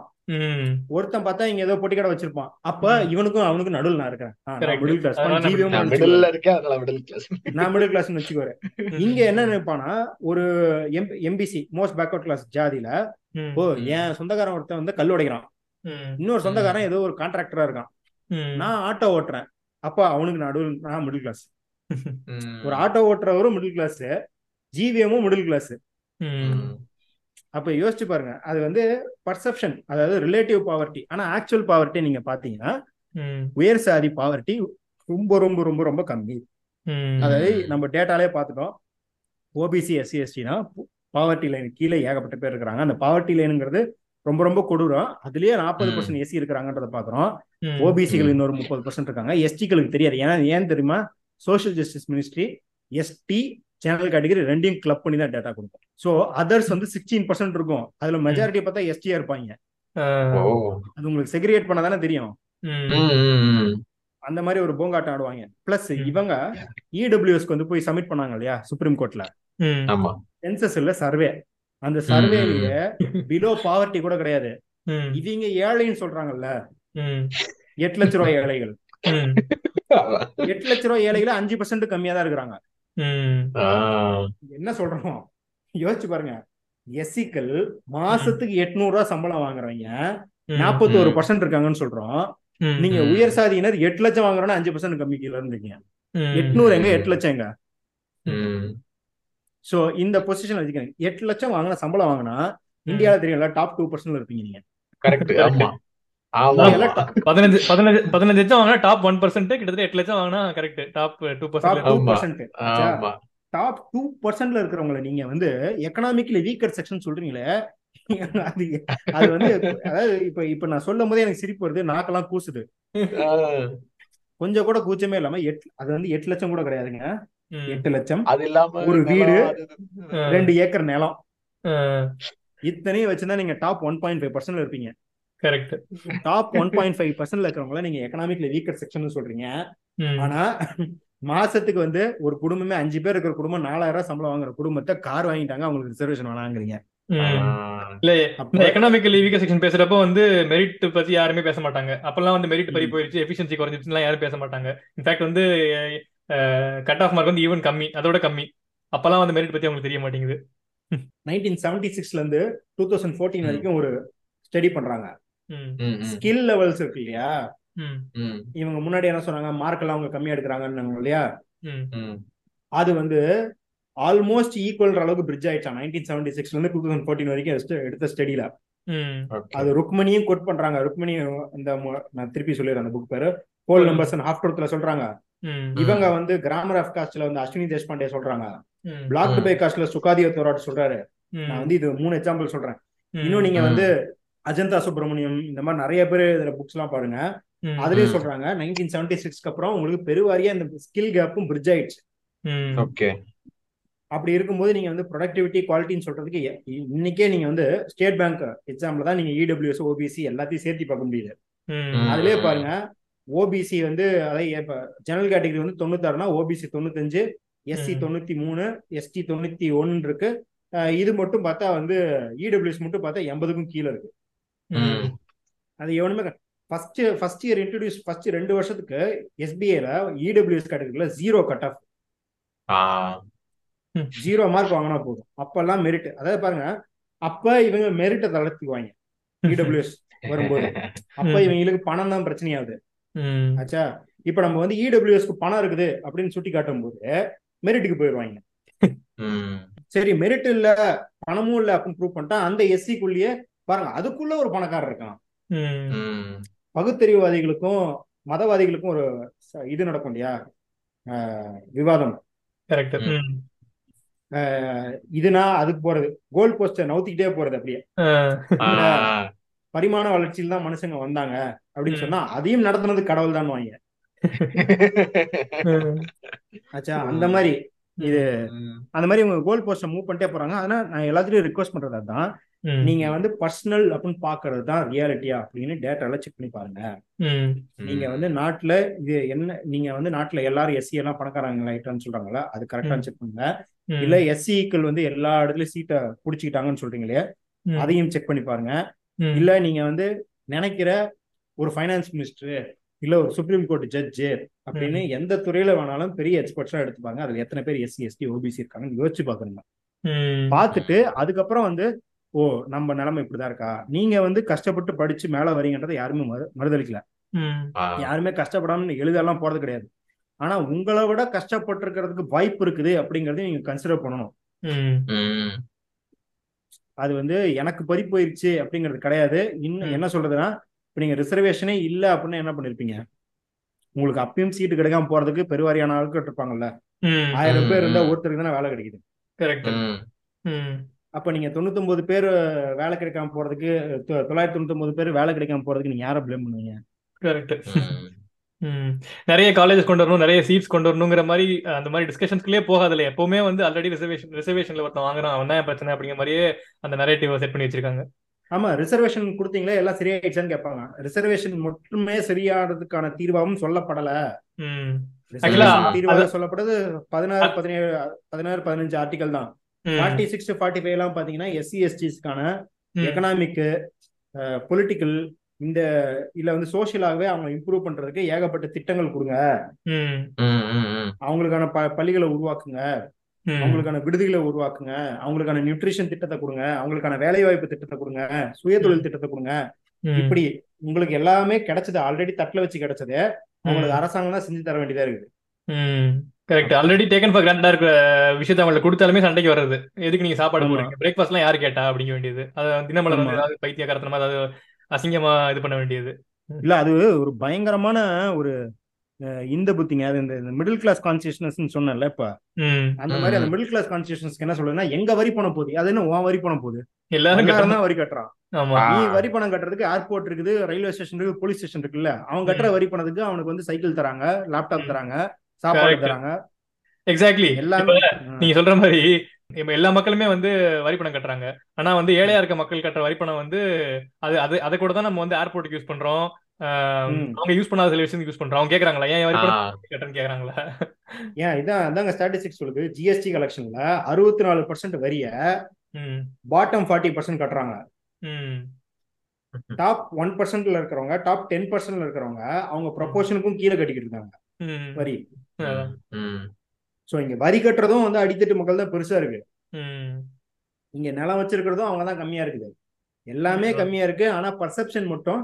எல்லாமே அவங்கள்ட்ட இருக்கு அப்படிங்கிற மாதிரியான ம். பின்பம் தரப்படுது. Correct I hope we have to an extent ஆமா. ஒர்க் டு டிஸ்ட்ரக்ட் தட் பார்ப்போம் வேற ஏதாவது இருக்கு அவங்களுக்கு கேக்குறதுக்கு? இல்ல இல்ல ஆக்சுவலா கவர் பண்ணிட்டோம். லாஸ்டா அதான் என்ன. மெஷர்ஸ் வேற என்ன மெஷர்ஸ் எடுக்கணும் அப்படின்னு கேட்க அதான் கேட்கலாம்னு நினைச்சேன் பட் நீங்க கரெக்டா கவர் பண்ணிட்டீங்க. அதுல முக்கியமா ஒண்ணு சொல்லிடுறேன். ஸ்கெடியூல் காஸ்ட் சப்ளான் அப்படின்னு ஒண்ணு இருக்குது. ஆக்சுவலி நான் என் தீசஸ் தான் பண்ணேன். இன்னுமே கூட நாங்க வந்து கவர்மெண்ட் கூட பேச்சுவார்த்தை நடத்திக்கிட்டு இப்போ ஆக்சுவலி. வந்து விசிகா அதை தொடர்ந்து பண்ணுது. ஸ்டாலின் வந்து இது கொடுத்துருக்காரு வாக்குறுதி கொடுத்துருக்காரு. அதுக்கான சட்டம் ஏற்றோம் அது என்ன அப்படின்னா ஸ்கெடியூல் காஸ்ட் சப்ளான்றது இப்போ நூறு பர்சன்ட் நூறுரூவா பட்ஜெட் அப்படின்னா அதுல ஸ்கெடியூல் காஸ்ட் மக்கள். எத்தனை சதவீதம் இருக்காங்களோ அதுக்கு ப்ரொபோர்ஷனேட்டா அவங்களுக்கு பட்ஜெட் ரெடி பண்ணணும். அப்படின்றது. ஓகே. இது வந்து Okay. ஜெண்டர் பட்ஜெட்டிங் ஸ்கீம் இருக்கு. ஏற்கனவே. அதே போல எப்படி எஸ்சிக்கு இருக்கோ எப்படி எஸ்டிக்கு இருக்கோ ஜெண்டருக்கும் அப்படி இருக்கு. விமனுக்கும் அப்படி இருக்கு. இருக்கிற பட்ஜெட்ல அவுட்லேல வந்து ஒரு தேர்ட்டி த்ரீ பர்சன்ட் வந்து உமனுக்கான ஸ்கீம்ஸ்ல இருக்கணும் அப்படிங்கிறது. அது அதுலயே வந்து ஏ பின்னு இருக்கு. ஏ அப்படின்றது வந்து ஸ்பெசிபிகலி டார்கெட்டட் டு உமன் பிங்கிறது மற்ற ஸ்கீம்ஸ்ல விமன் காம்பனண்ட் எவ்வளோ அப்படிங்கிறது. ம். இது ரெண்டும் சேர்த்து தான் முப்பத்தி மூணு பர்சன்ட் இருக்கணும் முப்பத்தி மூணு பர்சன்ட் தூக்கி பொம்பளை பொண்ணுங்களுக்கு கொடுத்துருங்க அப்படின்றது கிடையாது. ஓகே.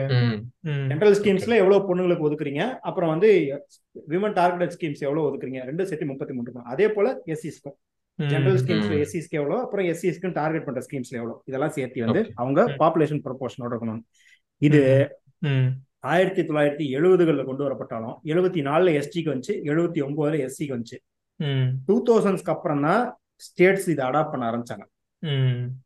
எந்த ஸ்டேட்டும் முழுமையா இது இம்ப்ளிமெண்ட் பண்ணல. கர்நாடகா தெலுங்கானா ஆக்சுவலி கர்நாடகாவும் ஆந்திராவும் டூ தௌசண்ட் தேர்ட்டீன்ல சட்டம் இயற்றுனாங்க இதுக்கு. ம். ஏன்னா இதுக்கு அலோகேட் பண்ற ஃபண்ட்ஸ் எல்லாத்தையும் தூக்கி தான் நம்ம ஆளுங்க வந்து அவங்களோட தேர்தலில் என்ன வாக்குறுதி கொடுக்குறாங்களோ அதை நிறைவேற்ற பண்றாங்க அப்படின்ற குற்றச்சாட்டு எழுந்தது. உதாரணமாக okay. Commonwealth Games Commonwealth. கேம்ஸ்ல ஒரு எட்நூறு கோடி ரூபா எஸ்சி ஃபண்ட்ல இருந்து எடுத்து காமன்வெல்த் கேம்ஸ்க்கு செலவு பண்ணாங்க அப்படின்னு தான் போராட்டங்கள் நடந்தது. ஓகே ம், ம். அதன் வாயிலாக வந்து ஒரு கோடு ஒன்று கிரியேட் பண்ணாங்க. எஸ்சிக்கு செலவு பண்றதெல்லாம் இந்த கோட்ல நீங்க பட்ஜெட்ல கேப்சர் பண்ணணும்னு சென்ட்ரல்ல ஸ்டேட்ல. வந்து கர்நாடகாவும் ஆந்திராவும் அதுக்கான சட்டம் டூ தௌசண்ட் தேர்ட்டின் ஏற்றினாங்க ம் ஸ்கெடியூல் சப்ளான் ஆக்ட் அது பேரு. அதை வந்து ஆந்திரா ரெண்டானோன்னு தெலுங்கானா அதுவும் ஒரு சட்டமா ரீட்டைன் பண்ணிச்சு. ஸோ ஆந்திரா தெலுங்கானா கர்நாடகால இருக்கு. ஸோ தமிழ்நாட்டுல ரெண்டாயிரத்தி இருபத்தாறுக்குள்ள அப்படி ஒரு சட்டம் இயற்றதாக ஒரு தீர்மானம் போட்டிருக்காரு ஸ்டாலின். இது வந்து விசிகா ப்ரெஷர் பண்றாங்க. இதுக்கு நாங்களும் ஒர்க் பண்றோம். நிறைய. நான் மட்டும் இல்ல இந்த மாதிரி நிறைய ஸ்டூடெண்ட்ஸ் வந்து ஏன்னா என் தீசிஸ் என் மாஸ்டர்ஸ் தீசிஸ் வந்து இதுல தான். ஸோ இந்த மாதிரி மெஷர்ஸ் எதுக்கு அப்படின்னா எஸ்சி டார்கெட்டட் ஸ்கீம்ஸ் அவங்களுக்கான எம்ப்ளாய்மெண்ட் ஜென்ரேஷன் இப்போ அவங்க ஃபார்மர்ஸ் இருந்தால் அவங்களுக்கு சீடு தரதுல இருந்து அந்த மாதிரி எல்லா ஃப்ரண்ட்லயும் அவங்கள வந்து மேலே கொண்டு வரதுக்கான ஸ்கீம்ஸ். இப்போ உங்களுக்கு ஆல்ரெடி ஓபிசிக்கெல்லாம் தெரியும். இருக்க இப்போ ஏற்கனவே வந்து ஓபிசி ஸ்காலர்ஷிப் எஸ்சி எஸ்டி ஸ்காலர்ஷிப்லாம் இருக்குது. அதுவுமே வந்து சென்ட்ரல் கவர்மெண்ட் கை வச்சிருச்சு அப்படின்றதான் பாக்குறோம் முதல்ல வந்து ஸ்காலர்ஷிப்ஸ்லாம் யூஜிசி கடியில இருந்தது. ஓகே. எல்லாமே யூனிவர்சிட்டி கிராண்ட்ஸ் கமிஷன் கடியில இருந்தது. இப்போ அது. என்ன பண்ணிட்டான்னா ஓபிசி எஸ்சி எஸ்சி எல்லாம் வந்து சோஷியல் ஜஸ்டிஸ் மினிஸ்டர்ல வாங்கிக்க. ஆசாத் ஸ்காலர்ஷிப் மைனாரிட்டி ஸ்காலர்ஷிப் நீ மைனாரிட்டி அஃபேர்ஸ் மினிஸ்ட்ரியில வாங்கிக்க அப்படின்னு அந்தந்த மினிஸ்ட்ரிக்கு பிரிச்சு விடுறோம்னு சொல்லி பிரிச்சு கொடுத்தான். ம். ம். கொடுத்ததுக்கு காரணம் என்னன்னு சொன்னா எஃபிஷியண்டா இருக்கும் அப்படின்ற மாதிரி சொன்னான் யூஜிசி எல்லாம் மேனேஜ் பண்றதுக்கு அந்தந்த மினிஸ்ட்ரி கொடுத்ததுக்கு அப்புறம் தான் தெரியுது யூஜிசியில தர ஜேஆர்எஃப் ஸ்காலர்ஷிப்க்கு ரேட் ஏத்துறாங்க. விலைவாசி ஏற்றதுக்கு தகுந்த மாதிரி ரிவைஸ் பண்றான் பேரை ம். OBC SC SC scholarship reserve revise பண்ணல. இது மினிஸ்ட்ரிக்கு பல முறை போனாலும் யூஜிசியே சொல்றான். யூஜிசி நாங்க எங்க ரெக்கமெண்டேஷன் மினிஸ்ட்ரிக்கு அமிச்சாலும் அவங்க இம்ப்ளிமெண்ட் பண்ணல. ம். இந்த வருஷம் பாத்தீங்கன்னா ஓபிசி எஸ்சிக்கு போட வேண்டிய நேஷனல் ஸ்காலர்ஷிப்னு சொல்லுவோம். National fellowship sorry NF OBC NF எஸ்சின்னு சொல்லுவோம். National fellowship OBC national fellowship SC இது ரெண்டுக்குமே எக்ஸாம் முடிஞ்சு பல மாசம் ஆகி இன்னும் காசே போடல. ஸோ இந்த மாதிரி ஸ்காலர்ஷிப் ஸ்கீம்ஸ் இந்த மாதிரி ஸ்பெஷல் காம்பனன்ட் ஸ்கீம்ஸ் இந்த மாதிரி நிறைய ஸ்கீம்ஸ் இருக்குது. ப்ளஸ் வந்து இவங்களுக்குன்னு ஸ்பெசிஃபிக்கா இப்போ ஃபார் எக்ஸாம்பிள் வந்து இப்போ வேங்க வேல பாக்குறீங்க இல்லையா? தண்ணி. டேங்க் தனி தண்ணி டேங்க் தனி. சுடுகாடு இந்த. மாதிரி இந்தியா ஃபுல்லா அன்டச்சபிலிட்டி எல்லா கிராமங்கள்லயும் இருக்குது. அப்புறம் ஓபிசிகளுக்குன்னு சோஷியல் டிசபிலிட்டிஸ்ன்ற வார்த்தையை நான் யூஸ் பண்றதுக்கு தயங்குவேன் ஏன்னா. என்னமோ இப்போ பிசிக்கல் டிசபிலிட்டினா அது இருக்கிறது ஒருத்தவங்க பிறக்கும் போதோ இல்ல வந்து வழியிலோ ஏற்படுறது. சோஷியல் டிசபிலிட்டிங்கிறது தானா ஏற்படுறது கிடையாது இன்னொருத்தவங்க இன்ஃபிளிக் பண்றாங்க. So, அதனால அந்த வார்த்தையை நான் பயன்படுத்தல but you get the point social டிசபிலிட்டின்றது வந்து இப்போ. ஓபிசிஸ்க்கும் இருக்கு. ஸோ இப்போ இப்போ இப்போ நிறைய பேர் கேட்பாங்க இல்லையா? ஏ, தமிழ்நாடு என்ன முற்போக்கு மாநிலம் ஆயிடுச்சா? தமிழ்நாடு பெரியார். மண்ணா? தமிழ்நாட்டுல வந்து. பாருங்க இன்னும் சாதி கொலையெல்லாம் நடக்கலன்னு கேட்பாங்க. ம். நீ சும்மா பீகார் யூபின்னு சொல்லிட்டு இருக்கன்றதுனால அந்த கம்பேரிசன் நீங்க சொல்லிடுறேன். ம். அது ஏன் வந்து இங்க சாதி தளர்ந்திருக்கு அப்படின்னு சொல்றோம்? ஏன் அங்க வந்து இறுக்கமா இருக்குன்னு சொல்றோம்னா இங்க எல்லா மக்களும் முற்போக்காயிட்டாங்க. எல்லாரும் சாதியை திறந்தாங்க. சாதி காணாம போயிருச்சு அப்படின்றது கிடையாது. நம்ம ஏற்கனவே வந்து ஜெயரஞ்சன் நிறைய எக்ஸ்பிளைன் பண்ணிருக்காரு. எப்படி பிடிஎஸ் சிஸ்டம் மூலியமாக அரிசி கொடுக்கறது மூலமாக ஒரு மோஸ்ட் பேக்வர்ட் கிளாஸ்ல இருக்கவங்களோ இல்ல எஸ்சி சாதியில் இருக்கவங்களோ லேண்ட்லார்டு கிளாஸை டிபெண்ட் பண்ணாம எப்படி இருக்கிறாங்க. அவங்க போய். கவர்மெண்ட் அரிசி வாங்கிக்கலாம். அவங்க லேண்ட்லார்டு டிபெண்ட் பண்ண தேவையில்ல. இந்த மாதிரி நிறைய measures hospitals PHC education institution இந்த மாதிரி நிறைய இது டெமோக்ரட்டைசேஷன் இது இல்லாம அர்பனைசேஷன் இண்டஸ்ட்ரியலைசேஷன் பண்ணிருக்கோம் இல்லையா? தமிழ்நாடு தான் அதிகமா பண்ணிருக்கு. இருக்கிறதுலே அதிக அர்பனைசேஷன் தமிழ்நாடு தான். இண்டஸ்ட்ரியலைசேஷன்ல பாத்தீங்கன்னா மகாராஷ்டிராக்கு அடுத்து தமிழ்நாடு தான். தமிழ்நாடு குஜராத் இது மூணு மாநிலம் தான். இந்த இண்டஸ்ட்ரியலைசேஷனால என்ன நடந்ததுன்னா இப்ப நான் பீகார்ல போய் ரிசர்ச் பண்ணதுக்கும் இங்கேக்கும் என்ன டிஃபரன்ஸ்னா பீகார்ல பத்து வருஷமா யாரும் எதுவுமே பண்ணலனாலும் ராஜ்புத் ராஜ்புத்தாவே இருப்பான். அதுல இருக்கிற தாக்கூர் தாக்கூராவே இருப்பான். எஸ்சி எஸ்சியாவே இருப்பாங்க. ஓபிசி ஓபிசியாவே அவங்க பண்ற சாதி வேலையை பண்ணிட்டு அப்படியே இருப்பாங்க. யாரும் யாரோட பொசிஷனையும் சேலஞ்ச் பண்ண முடியாது. ஆனா. தமிழ்நாட்டுல ஒண்ணும் இல்ல. இப்ப வன்னியர்கள் இருக்காங்க இல்லையா? வன்னியர்கள் ஒரு பத்து வருஷம் அவங்க முழு வீச்சாக இப்ப இந்த சாதி சங்கத்தை வச்சுட்டு அவங்க பசங்களுக்கு சீட்டு வாங்குறது தொழில் வச்சு கொடுக்கறது இந்த மாதிரி ஏதாவது அந்த சாதிக்குள்ள எல்லா சாதியும் இப்படி செயல்பட்டுட்டே இருக்கு இல்லையா? அவங்களோட. என்ரிச்மெண்ட்டுக்கு. பத்து வருஷம் அவங்க பண்ணாம அவங்க ரெஸ்ட் எடுத்துட்டாங்க இல்ல அப்படியே விட்டாங்க அப்படின்னா அவங்களுக்கு இப்ப அடுத்து இமீடியட்லி லேடர்ல கீழே இருக்கிற ஆதி திராவிடர்கள் பாக்குறாங்க இல்லையா? ம். அவங்க ஓவர்டேக் பண்ணிப்பாங்க ம். ஓகே. ஏன்னா இங்க எல்லாத்துக்கும் இண்டஸ்ட்ரியலைசேஷன்னால ஒரு எக்கானமி ரன் ஆகிட்டே இருக்கு. ம் ம் ம். இப்போ நாடார்கள் பாத்தீங்கன்னா நாடார்கள் ஒரு ஒரு காலத்துல வந்து மறவர்களுக்கு கீழே அப்படின்னு சொன்னதுனாலதான் அங்க வந்து நிறைய ராம்நாடுல கலவரம்லாம் நடந்தது. ம். ம். ஏன்னா அவங்க எக்கனாமிக் பொசிஷன்ல மேல வரும்போது கிளாஷ் ஆகுது. அந்த சாதியை. ஸோ நம்ம வந்து கண்கூடாகவே ஹிஸ்டரியில தமிழ்நாட்டுல வந்து ஒரு சாதி இன்னொரு சாதியை ஓவர்டேக் பண்ணது அந்த சாதி இந்த சாதியை ஓவர்டேக் பண்ணது கம்பீட்டிங்கா எல்லா சாதியும் கம்பீட் பண்ணிக்கிட்டே இருக்கீங்க. அதற்கான ஆப்பர்ச்சுனிட்டிஸ் இங்க இங்க இருக்குது. ஓரளவுக்கு. அஃப்கோர்ஸ் திருப்பியும் நம்ம சோஷியல் டிஸ்டன்ஸ் பார்க்கணும். பிராமின்ஸ்க்கு தான் அந்த ஆப்பர்ச்சுனிட்டி ஜாஸ்தி. ஓபிசிக்கு ரிலேட்டிவ்லி கம்மி. அதை விட கம்மி. எஸ்சின்னு தான் தமிழ்நாட்டிலயும் நிலவரம் அதான். ம். ஆனா இங்க வந்து இங்க வந்து இந்த சோஷியல் சுச்சுவேஷன் வந்து மொபைலா இருக்குது. ம். ஓகே ஆனா அங்க வந்து கிறிஸ்டலைஸ்டா இருக்குது. ஏன்னா அங்க இண்டஸ்ட்ரியலா இல்ல. அது இன்னும் பழைய விவசாய முறையிலே இருக்குது. சொசைட்டி அது இன்னும் இண்டஸ்ட்ரியலைஸ் பண்ணி மாடர்ன் இன்ஸ்டிடியூஷன்ஸ் வந்து நிறைய எஜுகேஷனல் இன்ஸ்டிடியூஷன்ஸ் ஹாஸ்பிட்டல்ஸ் கவர்மெண்ட் இன்ஸ்டிடியூஷன்ஸ்லாம் எல்லா கிராமங்களுக்கும் பெனட்ரேட் ஆனாதான். அங்கேயும் இந்த போட்டிகள் நிலவ ஆரம்பிக்கும். அதனாலதான் சொல்றோம் இங்க தமிழ்நாட்டுல. சோ அதுதான் நம்ம அதுல இருந்து என்ன பாடம் எடுத்துக்கிறோம்னா அம்பேத்கர் சொன்னதுதான். நீங்க கிராமங்களை இண்டஸ்ட்ரியலைஸ் பண்ணணும். கிராமங்களை இண்டஸ்ட்ரியலைஸ் பண்ணணும்னா கிராமங்களை அழிச்சிடணும் அங்க இருக்கிற மக்களை கொண்டுறணும்னு கிடையாது. மாடர்னைஸ் பண்ணணும். கிராமங்களை மாடர்னைஸ் பண்ணணும். நிறைய கல்வி நிறுவனங்களை கட்டணும். எல்லாத்துக்கும் வேலை வாய்ப்பு தரணும். அப்படின்ட்டு தரதான் நீங்க எஸ்சி எஸ்டி எம்பவர்மெண்ட்டுக்கும் அதுதான் ஓபிசி எம்பவர்மெண்ட்டுக்கும் அதுதான். ம். ஓகே. சூப்பர். புக் சஜஷன் போயிடலாமா? இங்க என்னென்ன புக்கெல்லாம் கோட் பண்ணுங்கிறத வரிசையா சொல்லிடுறேன். ம். ஓகே. அஸ்வினி தேஷ்பாண்டிய பாண்டியோட அஃபர்மேட்டிவ் ஆக்ஷன்ற ஒரு புக்கு ம். கிராமர் ஆஃப் காஸ்ட் அப்படிங்கிற புக்கு ம். அப்புறம் blocked by caste economic discrimination in modern India by Thorat அப்படின்ற புக் சொன்னேன். ம். அப்புறம் கண்டினியூஸா அடிக்கடி கோட் பண்ண புக் வந்து இந்த half true whole numbers and half truth Rukmini. அதே நான் நானே ஃபுல்லா படிக்கல. இந்த portion how much money do Indians make அந்த சாப்டர் தான் படித்தேன் ஆனா நான் கோட் பண்ணதுனால சொல்லிட்டேன். ம். ஓகே அப்புறம் த காஸ்ட் ஆஃப் மெரிட்னு சொல்லிட்டு அஜந்தா சுப்பிரமணியம் எழுதியிருக்காங்க. ஓகே ஐஐடி மெட்ராஸ் பேஸ் பண்ணி எப்படி இந்த மெரிட்டுங்கிறது பிராமின்ஸ் உருவாக்கணும் ஒரு சாதிய பார்வை இந்த மெரிட்டுங்கிறது அப்படிங்கறத ம். பத்தி. ஸோ இந்த அஞ்சு புக் வந்து ரிசர்வேஷன் தொட்டு இல்ல வந்து இந்த காஸ்ட் குரூப்ஸ் தொட்டு அப்படின்றது ஃபர்ஸ்ட் சொன்ன மூணு மெயினானது ம். நாலாவது சொன்ன ருக்மியோட புக் ஒரு சாப்டர் மட்டும் லைட்டா தொடுறது. இந்த அஞ்சாவது சொன்ன அஜந்தா புக் வந்து நான் ஃபுல்லா படிக்கல ஆனா அவங்களோட பேப்பர் அவங்களோட பிரசன்டேஷன் எல்லாத்தையும் நான் படிச்சிட்டேன். அந்த புக்கோட. பாதியும் படிச்சிருக்கேன். So I know the argument okay அதனால ரெக்கமெண்ட் பண்ணேன். அவ்வளவுதான். வேற நீங்க வந்து ஜென்ரலா அம்பேத்கர் இதெல்லாம் படிக்கணும். இப்ப நான் சொன்னதுக்கெல்லாம் வந்து அம்பேத்கரோடது. இப்ப இப்ப கூட நான் வந்து ஆக்சுவலி வந்து ஒரு புக் படிச்சிருக்கேன். ஆ கரெக்ட் காஸ்ட் ப்ரைடுன்னு இப்போ ஒரு புக் இருக்குங்க. மனோஜ் மிட்டா அது. ஓகே. ஓகே. மனோஜ் மிட்டாவோட காஸ்ட் ப்ரைடு அந்த புக்கை யாராவது படிச்சாங்கன்னா ம்.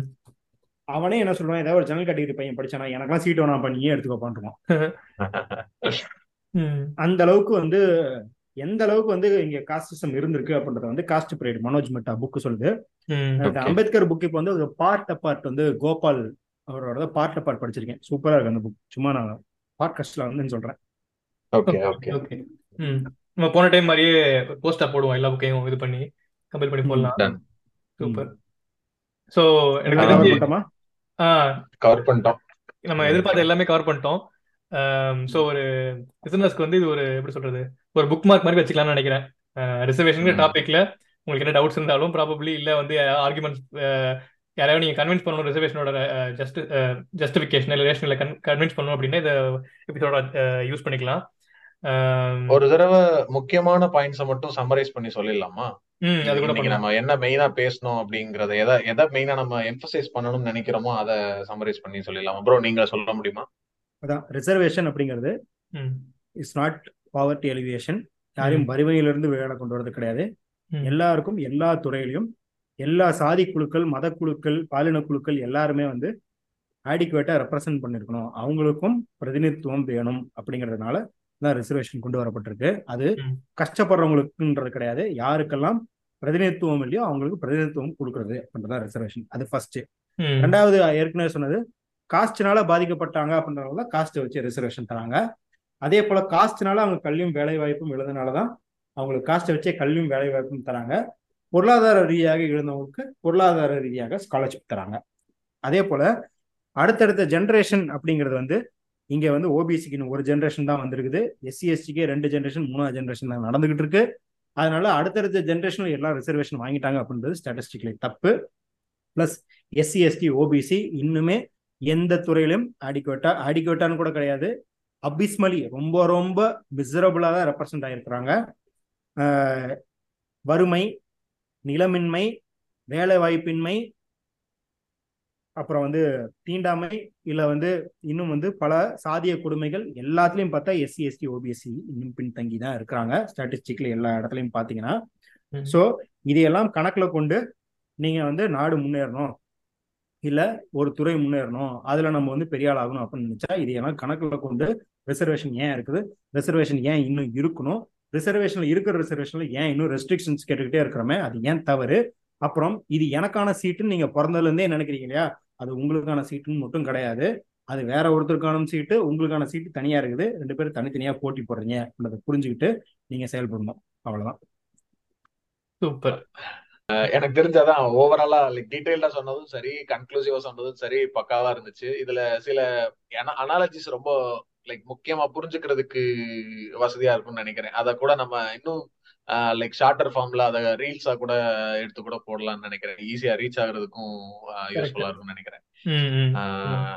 ரொம்ப ரொம்ப முக்கியமான எபிசோடு நம்ம என்ன மாதிரி இருக்கணும்னு நினைச்சோமோ அதே மாதிரி அமைஞ்சிருக்குன்னு நினைக்கிறேன். ரொம்ப ரொம்ப தேங்க்ஸ் ப்ரோ இதுதான் ஆக்சுவலா எக்ஸ்பெக்ட் பண்ணோம். அது அச்சீவ் பண்ணிருக்கோம்னு நினைக்கிறோம். அது இன்னும் ரெஸ்பான்ஸ் வரும்போது இன்னும் தெரியும்னு நினைக்கிறேன். நம்ம யாரை ரீச் பண்ணணும்னு நினைக்கிறோமோ அவங்களுக்கு இது ரீச் ஆகுதா அப்படிங்கிறது.